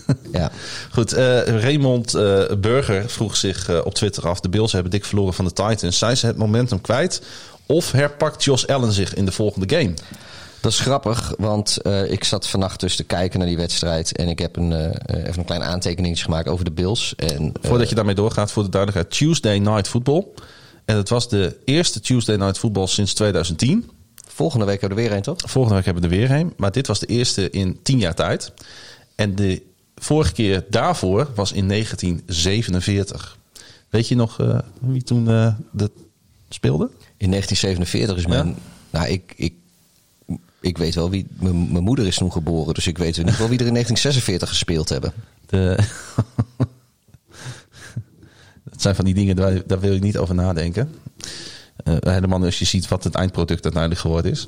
Eh, de Boston Yanks waren het trouwens. Oké, heb je nou kritiek op mijn moeder? Nee, helemaal niet. mijn moeder nou? Nee, nee, nee, nee. Op je vader. Denk ik, weet ik Die, niet. die had geen enkele rol bij, de, bij, de, bij het ontstaan van mijn moeder. Oh. Ik weet, ik weet niet Oh hoe ja, jij dat is bij biologie, maar... We waren toch echt mijn grootouders, vriend? Ja. Wie, eh, eh, wie dus ook goed presteerde, dat waren de Bills. En daar had jij dus een take over. Naar aanleiding van de vraag van, eh, van Raymond. Ja, dit, dit gaat echt weer geweldig. Ehm, nou, ik, ik vind dus dat de Bills zich nergens hoeven te schamen. Ik bedoel, ze, ze vallen dan van 4-0 naar 4-1. Eh, maar ja, voetjes weer terug op de grond, bla bla bla, cliché. Eh, Josh Allen, sterveling. Maar ik denk dat, weet je, zo'n wake-up call... eh, het is een dure omdat hij in de divisie is. Of, sorry, in de, in de conference is. Ja. Maar het komt echt wel gewoon goed met de. Kijk, de, de Bills die hadden we eerder dit seizoen al, heeft iedereen kunnen zien, die zijn for real. En zelfs eh, gisteravond in die wedstrijd tegen de Titans zag je ook gewoon. Dat is gewoon een heel goed team. Alleen, de Titans, ja, weet je, die zijn ook gewoon echt heel goed. Kijk, die hebben natuurlijk eh, Derrick Henry. Die is Maar- niet- en die is niet te stoppen. Nee, maar wat ik het meest indrukwekkende vind is... eh 16 dagen lang hebben ze geen wedstrijd gespeeld, eh, die Tennessee Titans. Eh, ze hebben het nauwelijks kunnen trainen. Ja, een paar potjes ergens, een paar trainingspotjes op een, op een veldje van een high school. tot grote frustratie van iedereen, want ze mochten eigenlijk niet bij elkaar komen. Ja. Tot de ochtend voor de wedstrijd was er onzekerheid of de pot überhaupt wel door zou gaan. Uh, want niet alle uitslagen waren op dat moment uh, nog definitief. Uh, uitslagen van de coronatesten. En nou ja, dan speelt dus tegen de Bills, waarvan iedereen weet dat er gewoon een heel goed team is in de AFC.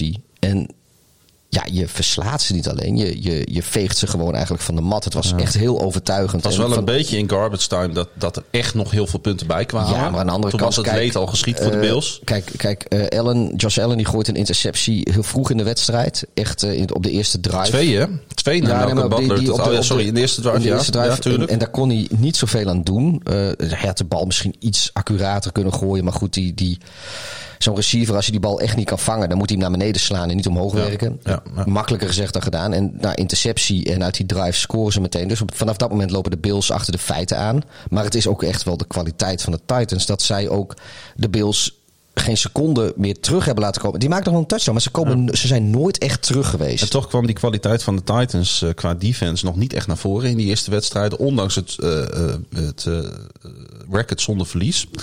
Want de verdediging van de Titans stond bij de bottom three eh defense in de league voor deze wedstrijd. Met een gemiddelde van 200, 4 422 yards per game toegelaten. Eh, met name de secondary maakt een matige indruk op mij. Ze hebben natuurlijk Adoree Jackson, de cornerback, al een tijdje niet. Maar de Bills waren voor de wedstrijd een number two passing offense in de league. Dus eigenlijk, als je dat puur als scorebordjournalistiek benadert, had ik voor de wedstrijd zoiets van: Nou, de Titans gaan gewoon tegen hun eerste nederlaag aanlopen. Ja, dat hadden we allebei ook zo voorspeld. ja. Maar eh, Dus ik weet niet wat er op Zoom gebeurd is eh, bij de Titans de afgelopen 16 dagen. ja, ik, ik, ik, ik zou zeggen van die, eh, die, dat ze moeten kunnen het trainingscomplex wel sluiten. En als ze nou gewoon de rest van het seizoen een beetje thuis eh, gaan zitten trainen en besprekingen via Zoom doen, dan eh, weet ik al wie de Super Bowl gaat winnen. Ja, maar ook de Bills die is niet de Bills die van vorig jaar tot nu toe. Want dit is niet Nee, de eerste keer de dat ze zoveel punten tegenkrijgen. Ja, maar de, maar de Bills offense is wel gewoon echt, echt heel goed. En Ja. ja, wat, wat, wat er verdedigend misgaat bij Buffalo, ik durf het niet te zeggen. Ze missen, die miste trouwens ook een cornerback, hè, eh, Tredavious White. En ze hadden eh, een ene Terran Johnson als vervanger opgesteld. Nou, die mag de fetus van White nog niet eens strikken, want die heeft zo verschrikkelijk veel laten gaan. Maar, en, en, Daardoor, ik denk daardoor eh paste de Titans hun plan aan. Gingen ze heel veel penalties in de coverage maken.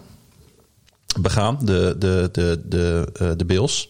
Die waren gewoon, op een gegeven moment waren ze helemaal de, gewoon helemaal de weg kwijt. En eh, Josh Norman. Wat, Ja. eh, wat was met hem? Ik bedoel, Derrick Henry die heeft die run en, en die stiff-arm Norman. En hij gooit hem gewoon tegen de grond alsof hij er niet staat. En dat is al vernederend. En dat voelde hij zelf waarschijnlijk ook zo. Want één of twee plays later beging Norman meteen een, een dikke penalty. Die, Precies. die voor de, voor de Titans een hele belangrijke nieuwe first down opleverde. En, en ze echt. Ja, en, en dat is eigenlijk een beetje wa- waar het momentum. Ik vind dat zo'n klote cliché, maar goed. Daar, Ja, daar, daar is wel een beetje die momentum shift in die wedstrijd. Van, van in plaats van dat de Bills de bal terugkrijgen. eh, begaat die Norman een, penalty. Mhm. eh, terwijl die vlak daarvoor vernederd. Dat is echt gewoon vernederend hoor, laten we eerlijk zijn. Hij is gewoon echt vernederd Ja, door Derrick nog, Henry. om dat nog even te schetsen, hij had een carry naar de outside corner. Of ja, waardoor hij één op één met Norman kwam te staan on the edge. Ja, En hij stak zijn arm uit. Dat noemen ze een stiff arm in de NFL.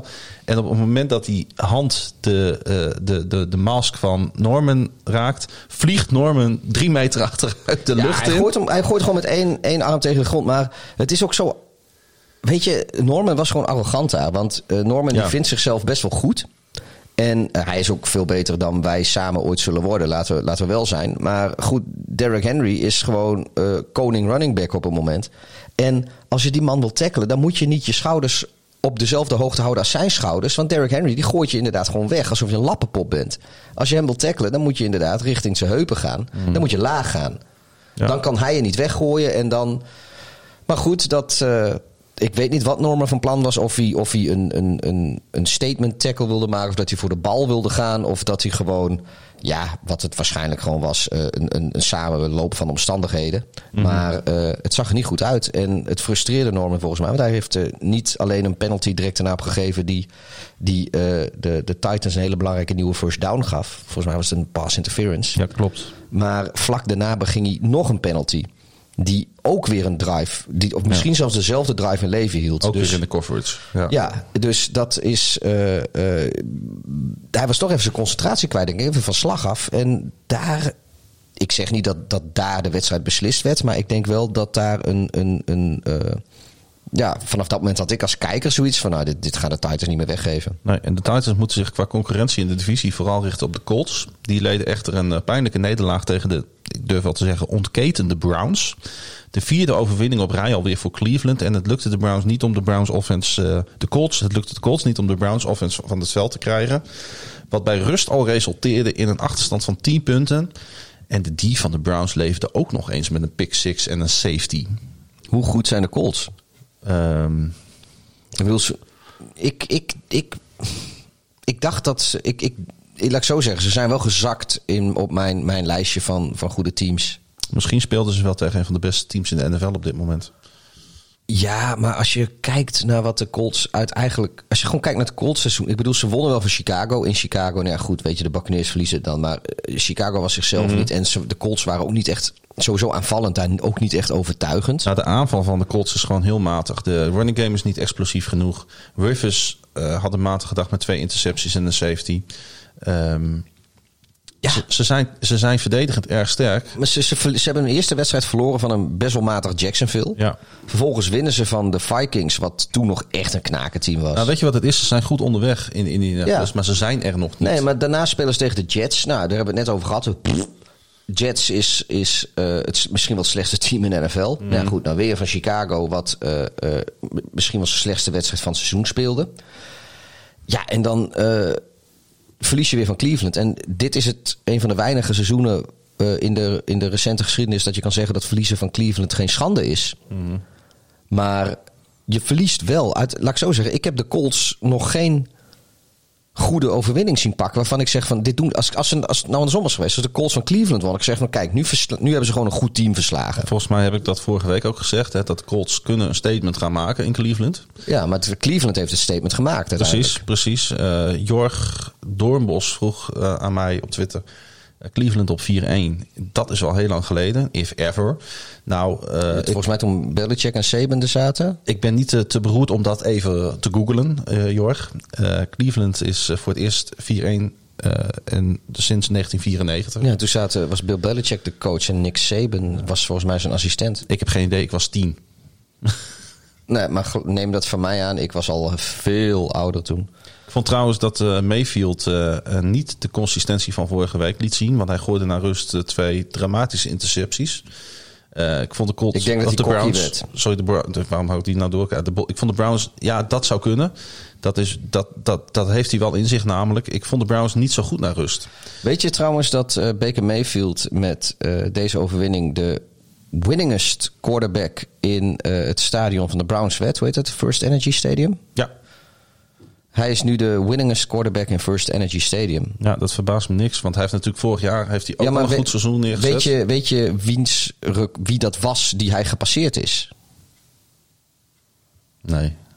Ben Roethlisberger. Oh, jemig. Ja, dat zou heel goed kunnen natuurlijk. Ik vind dat Ja. een hele leuke statistiek. Ja, ik zat even aan Joe Flacco te denken. Maar Big, Big Ben loopt natuurlijk nog langer mee. Ja. Ja. ja, dat is een goede statistiek. Ja, daar hou ik eh, wel van. Dan mag je, je mag vaker met dat soort eh, leuke weetjes komen. Daarom heb ik deze ook van tevoren niet verklapt aan je. Ik denk, die, die bewaar ik. Ja, hey, eh, toch hadden de Browns het dus niet heel moeilijk. Ik eh, vond trouwens wel eh, geweldig eh, die rookie returner Asaya Rodgers. Die even een 101-yard touchdown kick-off Ja, eh, dat was, terugrende eh, in de derde kwart. Want Ja. die wedstrijd was een soort van Ja, gespeeld. ja, en- opeens de, kwam dat moment. En dan maken de Browns die maken een touchdown. Dan denk je van, nou, oké. eh, dat zegt de Browns waren na rust niet zo goed. Ja, eh, vage kennis van het programma eh Darts. Die zou eh, na die touchdown van de Browns getweet hebben: ballgame. Ja. Om vervolgens gaan de, rennen die Colts meteen de kick-off terug voor een touchdown. En is het weer een wedstrijd. Maakt de NFL ook mooi, hè? Ja. ja. de Colts hebben trouwens een extreem probleem in, eh, als het gaat om scoren vanuit de red zone. Eh, Indy was afgelopen zondag wederom maar 1 uit 4.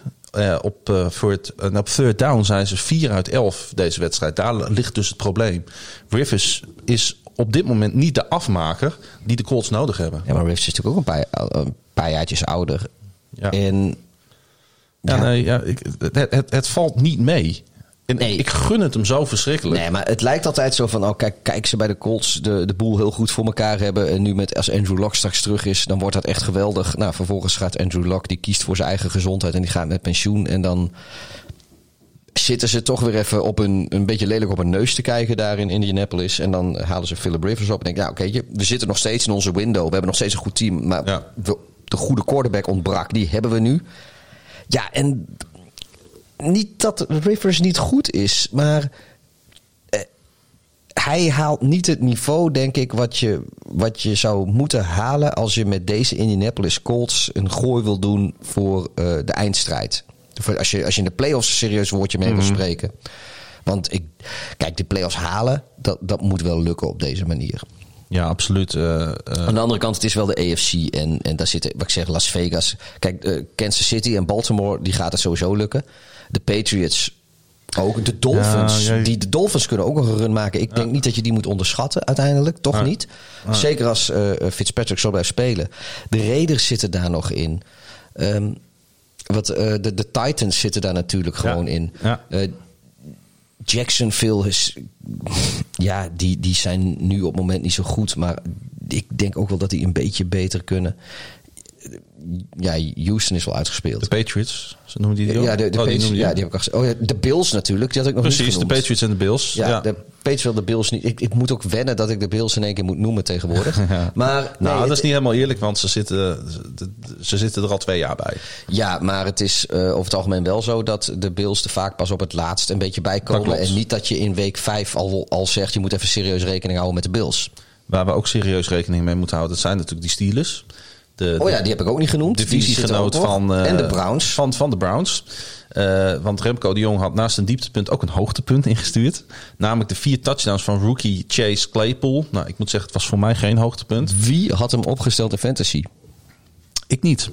Wie heeft hem komende week opgesteld in fantasy? Nou, ik ook, ook niet. Ik heb hem ergens ja, maar ik denk, de volgende week, ik denk Ja. dat volgende week even 98% eh, heeft hem opgesteld. En ik denk vorige Of- week of- 2%. Of, of, of geclaimd. Dat Ja. ze hem helemaal niet hadden. nee, ja, precies. Eh, de Eagles speelden trouwens misschien wel hun beste wedstrijd van het seizoen. Eh, maar de Steelers zijn gewoon net even te goed. Sleutel lag op third down, want de Steelers converten. Let wel hè. 11 uit 15. De third down passing numbers van Ben. Wat denk je? Zo'n completion percentage? Hoog. 70? 100, 100 procent. Jezus. Eh, 13 uit 13. Eh, hij gooide eh, voor, voor 158 yards. Alleen op die down. Eh, en twee touchdowns. Ook op die down. Da- dan ben je groter of niet? Nou ja, ja, ja. Maar ja, dat Pittsburgh eh, eh, veel beter is dan dat bijna iedereen dacht, is, eh, dat, dat blijkt zo langzamerhand wel. Ik, eh, Hij, had, hij had trouwens wel mazzel dat hij tegenover Jim eh, Schwartz als eh, eh, defensive coordinator van de Eagles stond. Want die maakte echt fout op fout in de line-up. Ik ben geen NFL-coach. Maar als je, op een gegeven moment zette die linebacker Nathan Gary... wat echt een slechte linebacker is bij de Eagles... Sorry dat ik dit zo zeg, maar ik vind het echt geen goede linebacker. Zette die op Chase Claypool op een 3 en 8 situatie. en hoeveel touchdowns had hij? eh, Die Claypool, 4. Ja, nee, maar hoeveel had hij op dat moment al? Weet je? Twee. Want, Twee. kijk, ja, precies. Ik, ik En kan dan me zet hij een dat- linebacker op een wide receiver. Ja, nee, ook nog kan- een ja. slechte linebacker. Ja, maar ik kan me dus voorstellen dat je het doet als je nog niks van die Claypool gezien hebt en denkt van, oh, ze brengen een rookie, uh, lalala. nee, nee, Laat nee, ik- dat was later in de wedstrijd. Ja, precies. Snapte- dan dan ik- heeft die Claypool al laten zien wat hij kan. En dan ga je, ja, nee, Ik hoorde de commentatoren ook roepen en ik dacht van, ik, ik zag het zelf al. Ik denk, dit, dit ga je niet menen. Je gaat toch geen linebacker op.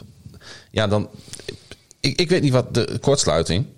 Wie trouwens wel steeds beter wordt, dat is Carson Wentz. Eh, zijn accuracy gaat beduidend omhoog. En hij lijkt zijn nieuwe wide receivers ook steeds meer te vertrouwen. Vooral die Travis Fulgham, die gewoon weer even 154 yards eh, noteert. Eh, ja, ik, weet je, eigenlijk, ik, ik durf deze stelling wel aan, dat Wens niet beter kan presteren, gezien de staat van zijn unit, dan hij eigenlijk nu kan. Misschien is dit wel gewoon het beste wat, wat mogelijk is. Is, Even als, je, als ik deze wedstrijd hè, als, als, eh, als, als eh, leidraad neem voor deze take. wat is het record van de Eagles nu?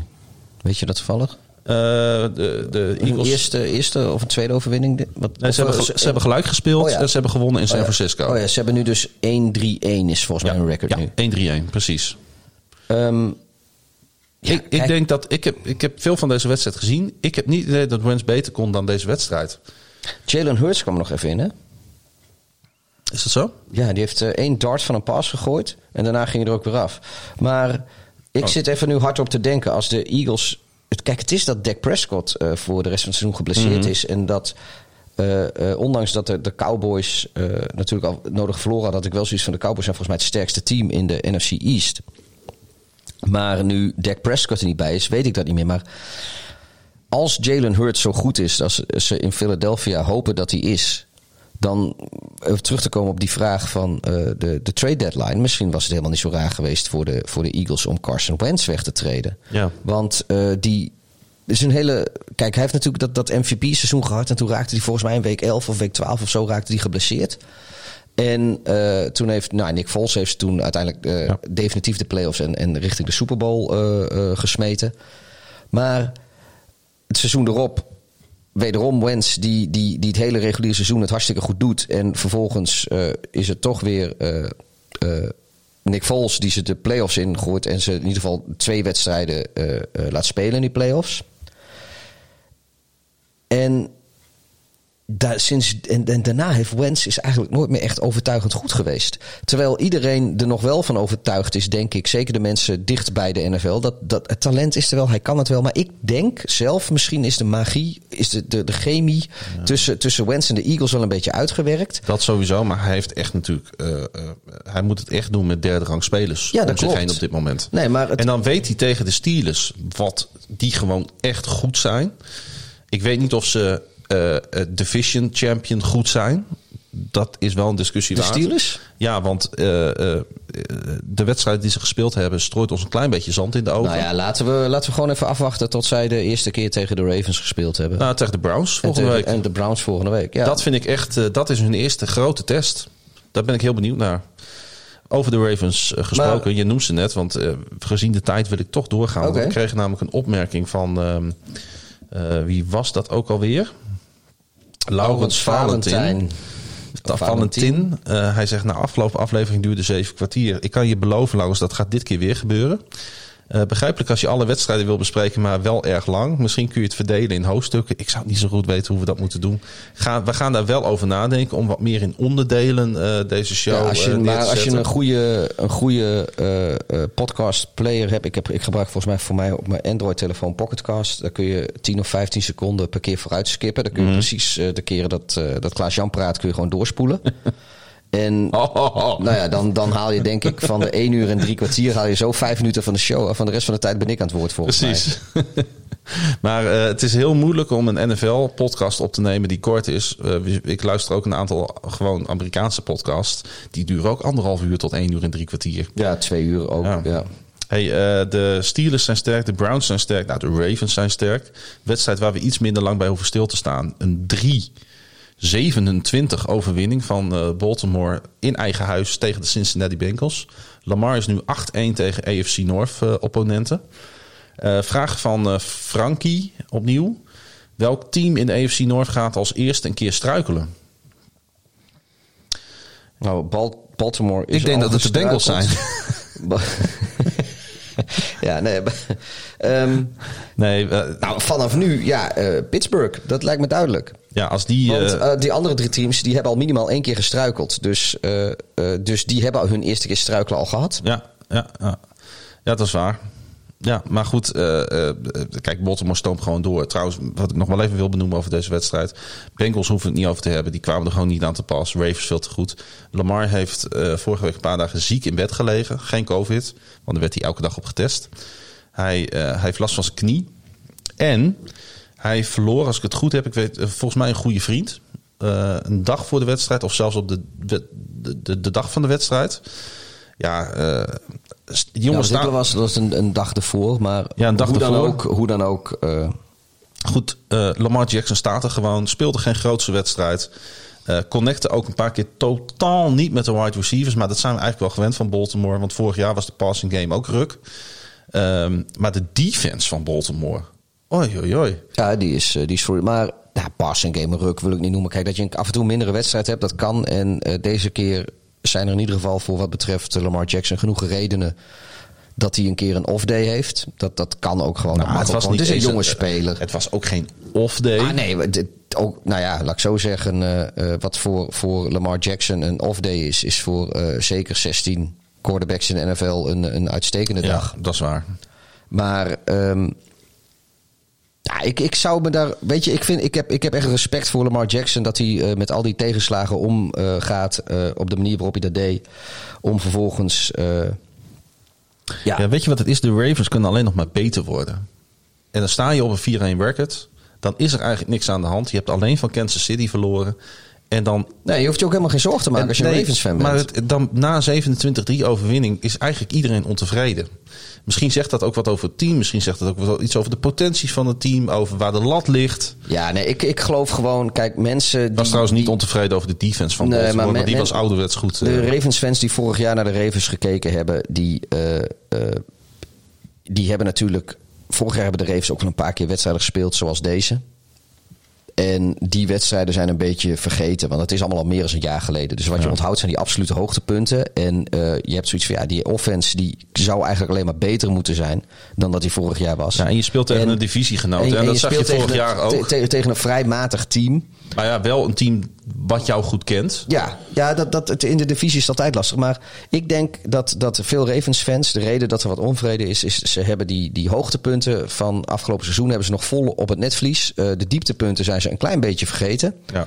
En, eh, eh, of de dieptepunten. Kijk, dieptepunten is ook dat je verliest bijvoorbeeld van de Titans. Maar de, de, de, de matige wedstrijden die je gedurende vorig seizoen speelde. Waar je wel won, maar het was niet echt heel geweldig. Die Twee keer, vergeten. ze hebben het, ze hebben het eh, eh, zes keer moeilijk gehad vorig jaar in, Ja, de, in het reguliere seizoen. precies. eigenlijk. En dat was zes keer tegen de teams uit de eigen divisie. Ja, maar eh, daar, daar praat niemand meer over. Iedereen praat over die wedstrijd tegen de Rams, om maar wat te noemen. Ja. Want dat was awesome. Ja. En eh, als ze het dan hebben over een, een, een dieptepunt, dan hebben ze over de wedstrijd tegen de Titans. Maar wat ik wil zeggen is, de Ravens hebben, spelen al vaker moeilijke wedstrijden. En als jij een moeilijke wedstrijd wint met 27-3, dan is er niks aan de hand. En je hebt gewoon, denk ik, niet een realistisch beeld van, van, van hoe het werkt als je ze tegen de lat legt van de hoogtepunten van vorig seizoen. Daar heb je gelijk in. Ja, nee, ik ben het gewoon met je eens ook. Goed dat je me even op mijn plek zet. hey, eh, wat wel awesome was, was eh, de wedstrijd eh, Raiders at Chiefs. Jurian Ubachs, ook iemand die ons schijnbaar op Twitter volgt. Die zei eh, eh, Las Vegas punching KC in the teeth. Dat was zijn hoogtepunt eh, van, van deze week. Ik moet eerlijk zeggen, ik denk dat het voor heel veel mensen naast Alex Smith wel een tweede hoogtepunt was. Namelijk de winst van John Gruden in het, in het hol van de leeuw in Kansas City. Wat een geweldige wedstrijd. Ja, kijk, ik wil een paar dingen zeggen over deze wedstrijd. Maar eerst nog even over eh eh Jurjan Ubas. Julian Ubbachs. Ja. Volgens mij is het hoogtepunt van dat hij dus vindt dat KC verloor... is omdat eh, dat de Patriots eh, weer een beetje, beetje kansrijker maakt. Want kijk, ik, ik wil verder niet, niet praten over andere podcasts... maar deze NFL-podcast wordt, eh, wordt structureel gehost door mensen... die geen fan zijn van de Patriots. Nee, dat klopt. En dat is zeldzaam bij Nederlandstalige NFL-podcasts. Maar we hebben veel meer sympathie dit jaar voor de Patriots. Ho, Dat, hey. ja, oh, hey. oh. ik, ik, ik had al, denk ik, eerder had ik alweer wat meer sympathie voor de Patriots dan jij. Maar dat heeft er misschien ook wel mee te maken dat ik niet bij ze in de conference zit met mijn team. Maar eh, genoeg daarover. Ehm, wat ik leuk vond van deze wedstrijd is dat de NFL title belt van Houder gewisseld is. Dat is een statistiek die eh, wordt door een paar fans bijgehouden en die heeft eh, voor het grote geheel der dingen heeft dat geen reet te maken met, eh, met hoe het se- seizoen sportief verloopt. Maar wat ze hebben gedaan is, ze hebben eigenlijk vanaf de allereerste NFL-wedstrijd hebben ze gekeken wie die gewonnen heeft. Dat team heeft zeg maar een title belt gekregen. Ja. En het team dat het team met, dat de houder van de title belt verslaat, heeft hem dan. net, zolang, ja. net zolang tot die weer verliezen. Enzovoort. Dat hebben ze dus eh, van begin af aan bijgehouden. En eh, de Kansas City Chiefs die hadden al een eh, mooi poosje die title belt. En die is nu dus in handen van de Las Vegas Raiders. Totdat zij weer verliezen. En dan heeft degene die straks de, de Raiders verslaan weer de title belt. Ja, goed verhaal. Ik hoop dat de mensen nog wakker zijn. Nee, het is een leuke... absoluut heel, ik, ik wist dit niet. Casey, sorry. Ik ook. Sorry, ik kan ook nog dingen ik- vertellen over scorigami, wat Ja, we vannacht gehad hebben. ik- maar dat, eh, Ik zakte wel een beetje weg, maar we zijn ook alweer anderhalf uur bezig en, en het bier is op. oh, ja, als jij even gaat eh, met je leuke take eh, komt, dan ga ik wel even een bier halen. Nou, het betekent dus wel dat de Chiefs er niet meer ongeslagen zijn. Na dus een indrukwekkende show van Las Vegas. Vond ik wel, vond ik wel weer leuk bedacht, maar goed. Eh, het was voor de kijkers was het hier wel genieten met voor rust alleen al 48 punten. Een 24-24 eh, ruststand. Ja, was het, was het niet goed genoeg wat de Chiefs lieten zien, vroeg ik mij af. Nou, jawel, maar het was een keer niet genoeg. Eh, de Raiders wisten domweg de score bij te houden. Dat is al heel wat als je tegen KC speelt.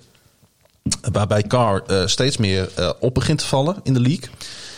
Hij was met name na rust clutch, om maar even een mooi Nederlands woord te gebruiken, met de conversie van diverse key third downs, eh, zowel met zijn eigen been als door de lucht. Daarmee hielp hij niet alleen zijn eigen team vooruit, maar hield hij ook Mahomes eh van het veld. En de Raiders hadden uiteindelijk bijna 10 minuten meer balbezit tegen de Chiefs. En ik denk dat daar toch wel de sleutel lag eh, voor de overwinning. Ehm, en wanneer Mahomes dan eens een keer on the center stond, eh, deden de Raiders front seven een, eh, ja, hoe moet ik dat nou in goed Nederlands zeggen? Een strong job. Met ongelooflijk veel pressie, drie sacks, het forceren van een aantal onkarakteristieke worpen. Waaronder de eerste interceptie van het seizoen van, eh, van Mahomes. En daar kun je dus van de Chiefs winnen, eh waarde vriend Pieter. Ja, ik, eh, Terwijl jij daarop gaat antwoorden, ga ik even kijken. ja, dat is een, Frans, een Franse IPA. Oeh, een Frans daar. Ehm, ja, wat ik mooi vind is dat eh, John Gruden die heeft eh, eerder al aangegeven van joh, wij zitten nou één keer met die Raiders bij de Chiefs in de divisie en de Chiefs dat, eh, dat wordt lastig, Ja. want die hebben Mahomes en gewoon eh, ook Andy Reid die daar de, de plays called. Dus je weet dat als jij tegen de, de, de Chiefs gaat spelen, dat je 30 punten om je oren gaat krijgen. Dus wat hij heeft gedaan, of tenminste wat hij eerder in het seizoen al een keer zei dat hij van plan was, is van joh, ik ga ook gewoon rekenen op 30 punten tegen. Maar ik ga dus gewoon concentreren op een plan om 35 of 40 punten te kunnen scoren tegen de Chiefs. Want dat is de enige manier om ze te verslaan. Ja.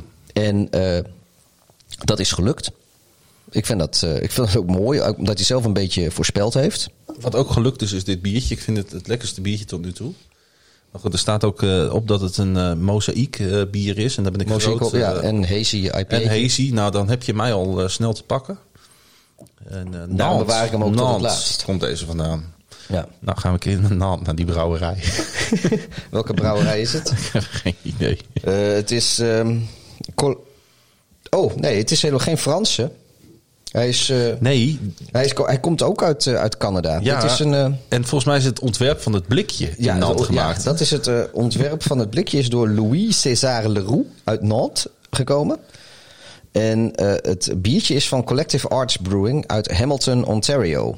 Maar in ieder geval een dikke shout-out naar de eh, Raiders die het dus lukt om de Oh, Chiefs te verslaan. Collective Arts Brewing. Nee, nee, nee, nee, nee. nee dat, daar moeten ze nog wat meer voor laten zien de komende weken. Ehm, ja, ik, ik, vond het, eh, ik vond het niet eens een hele verrassende uitslag. Heb ik niet voor de Raiders gecallt? Ik heb hun hoog Ja, zitten. jij hebt eh, Las Vegas voorspeld. Ik ging gewoon veilig voor de Chiefs. Maar nee. Ja, het, dit heb jij goed gedaan. Eh. Ik, eh, ik ben heel erg benieuwd van hoe dat gaat eindigen in die league, want, eh, in die divisie. Want ik heb het John Gruden hoog zitten. En ik denk gewoon dat de Raiders eh, eh, dit bij kunnen benen. Ja, ik... eh, Ja, en als dan eh, de Chargers eh, volgend jaar iets volwassener zijn en, en eh, weer een, een goed offseason hebben, dan wordt het helemaal leuk daar. Ja, de Broncos, die, die, die ook altijd wel weer komen bovendrijven onder zoveel jaar. Ja, maar dat duurt denk ik nog wel even. Dat gaat wel even duren inderdaad. Maar goed, de Chiefs verliezen, de Raiders winnen, hartstikke leuk. Eh, wedstrijd die we ook toch nog even moeten benoemen, dat is Jaguars en Texans. Want eh, we hebben een dikke taart naar Houston gestuurd. Want ze wisten zo waar eens te winnen daar. Het was dan wel van de Jaguars, maar een win is een win. En toen, ach, dan na die wedstrijd zegt dan zo'n eh, interim headcoach, eh, Romeo Crennel, heet de beste man. Hij zegt eigenlijk niks. Hij zegt, the win was huge. Particularly the way we started the season.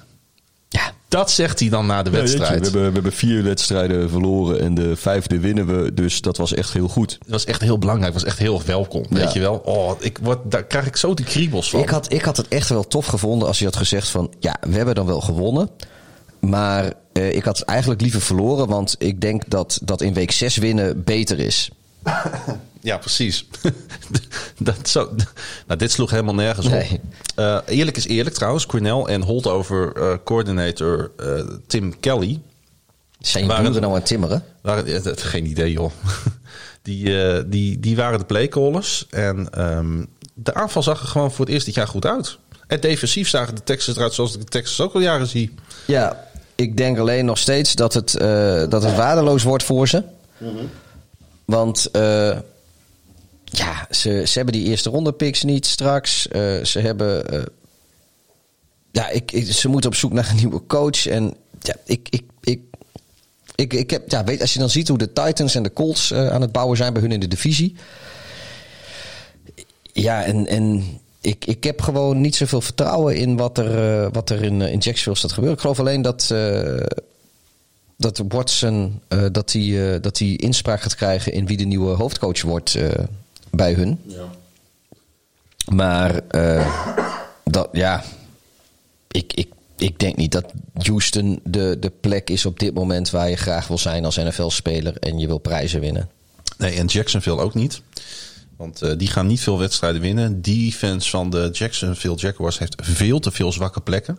En daar kan zelfs geen Gardner Minshew tegen opgooien. Die toch wel gewoon weer 300 plus yards door de lucht gooit. Die zit echt in, in, de, in de schaduw van de NFL. Loopt hij iedere week tot nu toe gewoon goede ballen te gooien. En hij heeft er gewoon helemaal niets aan. Ja, en hij ziet er nog steeds uit alsof hij de derde zanger van Wham had kunnen zijn. Ja, nou, ik vond het wel een leuke band. De laatste wedstrijd, eh, de, de Giants en de Cowboys krijgen gewoon door. Eh ken het FCG, ik weet niet, het zal wel fan zijn van een bepaald team. Ehm, zegt, ehm, FC Grenoble. Eh, zegt, eh, z- zegt de, de, voor mij is het hoogtepunt van deze week de win van de Cowboys na het uitvallen van eh Dak Prescott.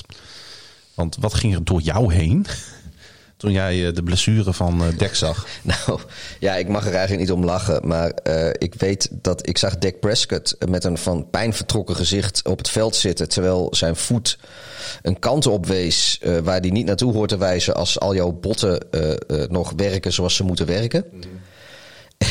En Tony Romo, die zat in die comment, commentaarpositie. en die zegt gewoon van, well, maybe it's just cramp. Ja, dat klopt. Dat klopt inderdaad. Ja. En ik, ik, viel bijna Ja. van de stoel af van het lachen. Wat een fokgast. En vervolgens is het van, ja, we gaan dit nog niet, eh, we, gaan, we kunnen dit eigenlijk niet herhalen.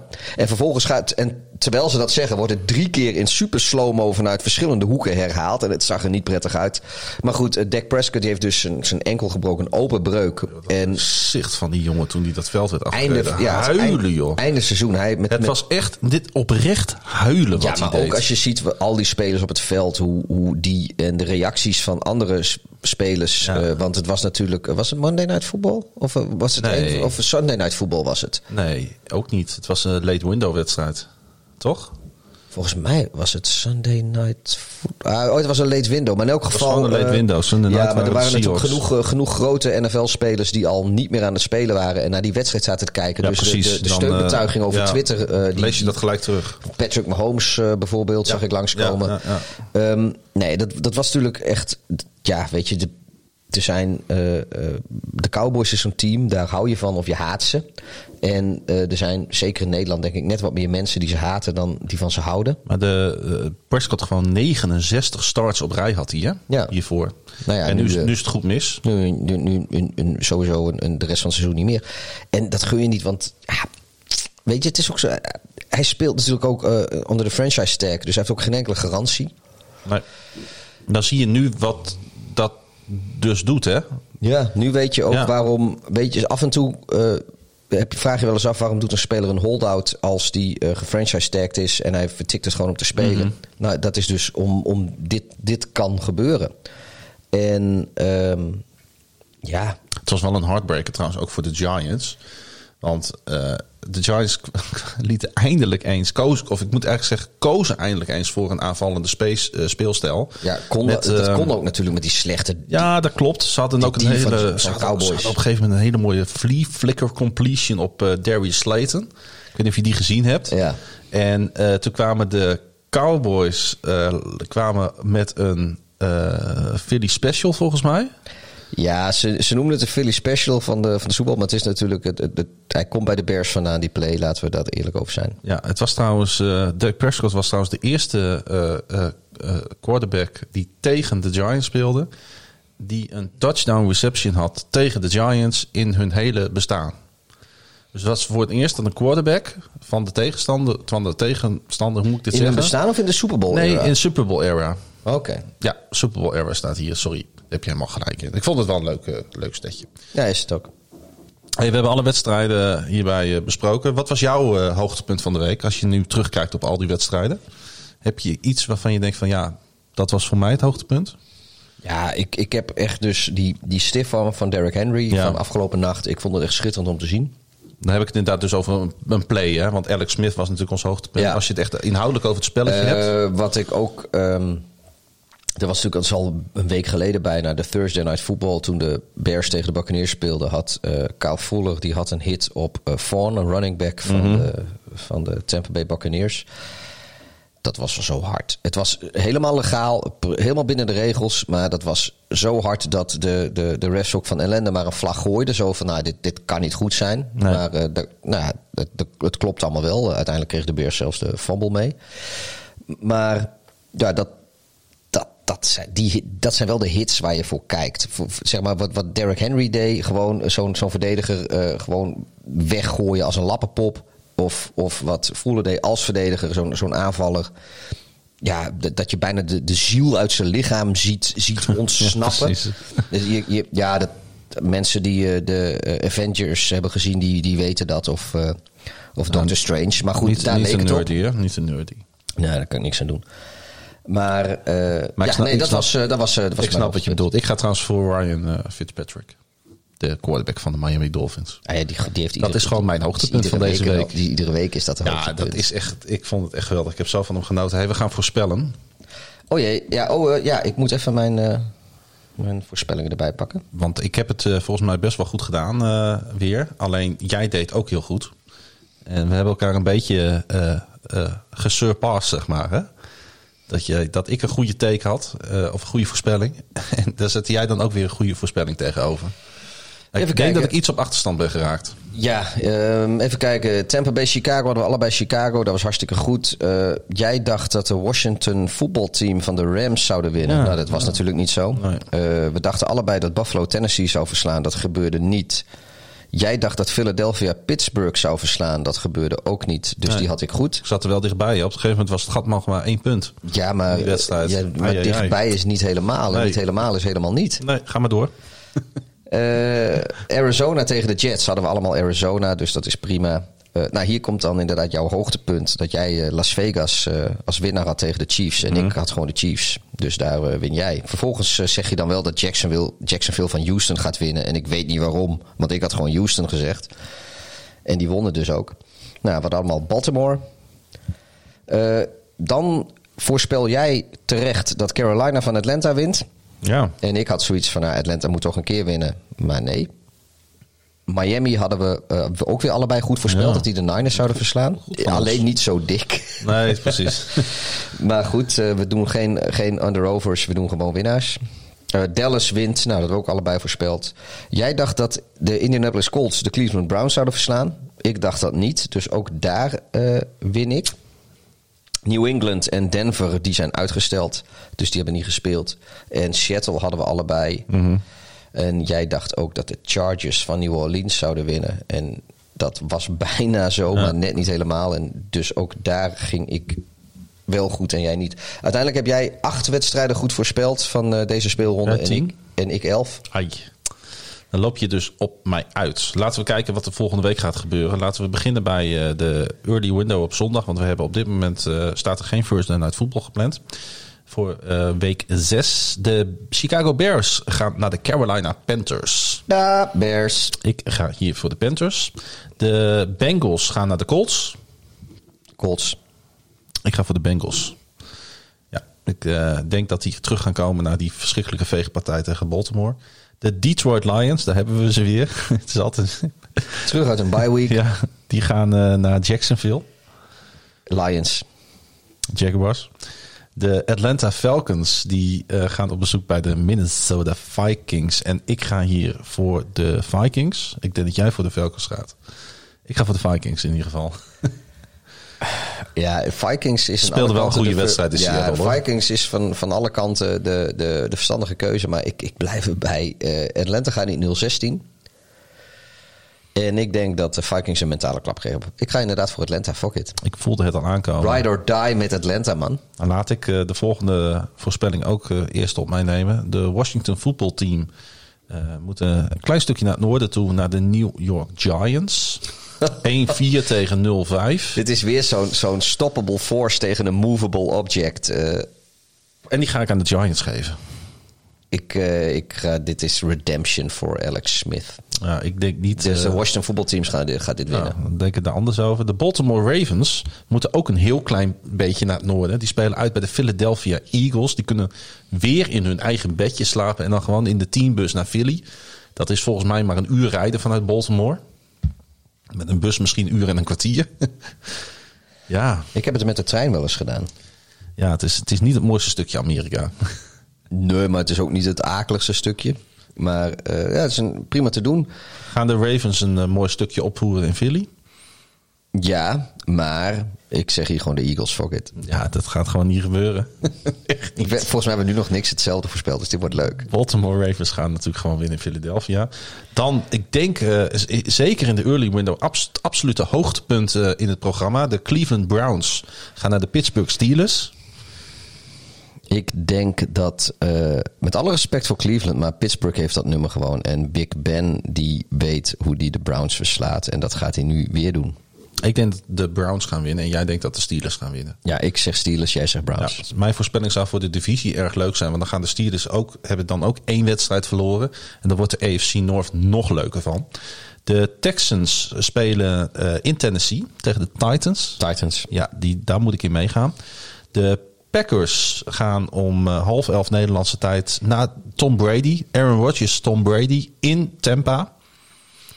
Vind ik niet zo makkelijk om te voorspellen hoor. Ik wel. Tom Brady, Tampa. Ik ga hier voor Green Bay. Uiteraard.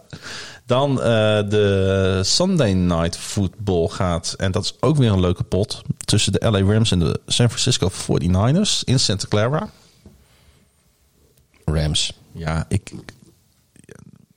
ik ga voor de 49ers. Ja, nee, dat is... is- ja, ik, gewoon omdat ze thuis spelen en eh, weet ik veel. ehm, ja, Dit, dit is echt... bij Deze voorspellingsronde worden de serieuze... eh, verschillen gemaakt. of, of, of we komen weer helemaal bij elkaar... of ik loop echt op je uit. Dan heb ik nog een lijstje met eh, wedstrijden die verplaatst zijn. Dat begint met de Broncos en de Patriots. Hebben we allebei New England voorspeld. Die Oké. staat namelijk hier nog op mijn lijstje van vorige week. Oké, prima, laten we dat staan. De Jets en de Dolphins Je mag hem spelen... herzien als je wil, hoor, maar Nee, ik, nee, blijf, nee. ik blijf bij New England. Nee, ik ga mijn voorspelling niet wijzigen. De Jets en de Dolphins spelen tegen elkaar. Vince. Ja, dat denk ik ook. Ehm, dan hebben we weer een eh, Tuesday night football. Dus zo heb je 47 jaar lang geen Tuesday night. Zo heb je de twee op een rij. De Cardinals en de Cowboys zijn daar eh, gepland. Helaas niet weer op het tijdstip van 1 uur, wat ik best wel prettig vond. Ik denk, ik, denk, ik, ik denk dat het tijd is dat de Cardinals weer wat winnen. Dus ik zeg eh, Cardinals. Het is de derde wedstrijd op- rij thuis voor de Cowboys. Ehm, ik ga wel voor de Cowboys hier. Oké. Om het ook weer eh, spannend te maken. Over wedstrijden in Dallas gesproken trouwens. Eh daar wil ik nog even gezegd hebben dat...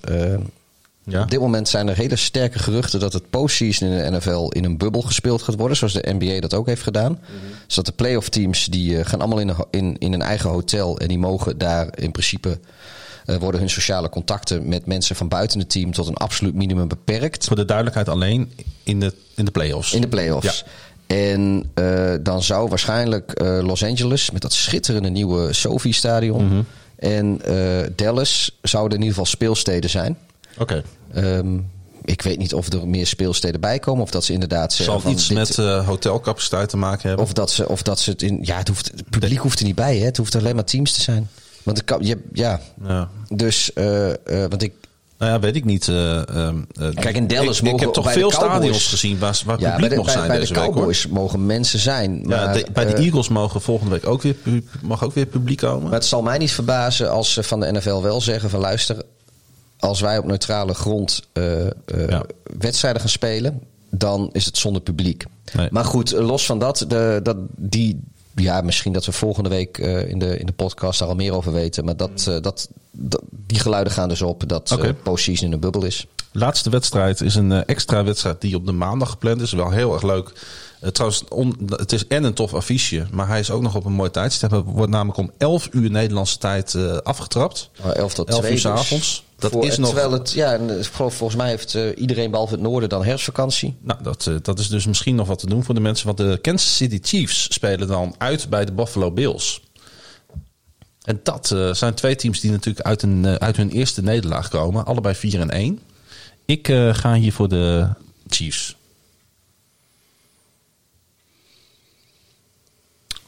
Ehm Nou, kom op, ja, Pieter. Bills. Ja, oké. dat hoopte ik al. Ja, joh. Hey, eh, het zit er weer op. Eh, Wil la- jij- ja, wil ik wil excuses aanbieden aan, eh, aan Laurens. Ja, sorry Laurens, maar ik denk niet dat je nog luistert. Dus, Nee, eh, precies.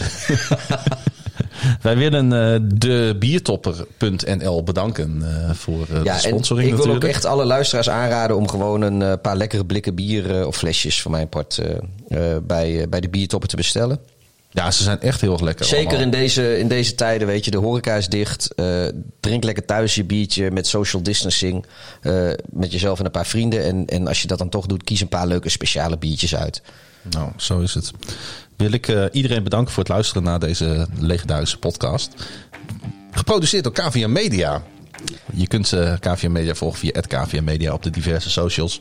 Je kunt ook naar andere podcasts luisteren. Ja, als je toevallig eh, FC Groningen een warm hart toedraagt, dan kan ik je aanraden om te luisteren naar eh Kon Veel Minder, de podcast. Ja. Mocht je Heracles nou zo'n mooie voetbalclub vinden in de Eredivisie, luister dan vooral naar Zwart-Wit, de podcast. Ja, die hebben ook wat corona-perikelen. Dus weet, die hebben volgens mij Nou ja, geen je kan uitzending altijd helaas luisteren naar oude uitzendingen. Zo is het. En de, er is ook nog een prachtige podcast over Donar.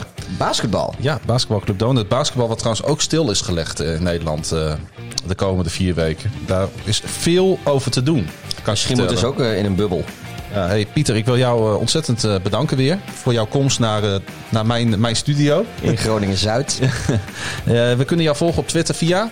Eh Darth-hideous. Ja, je kunt mij ook volgen op Twitter via @klaasiegrun. Dat is dubbel A, dubbel S, dubbel N. Je kunt eh, deze podcast volgen via NFL op woensdag. We zitten op Twitter en Facebook. En eh, we zijn de volgende week natuurlijk eh, gewoon weer. Bedankt voor het luisteren naar NFL op woensdag.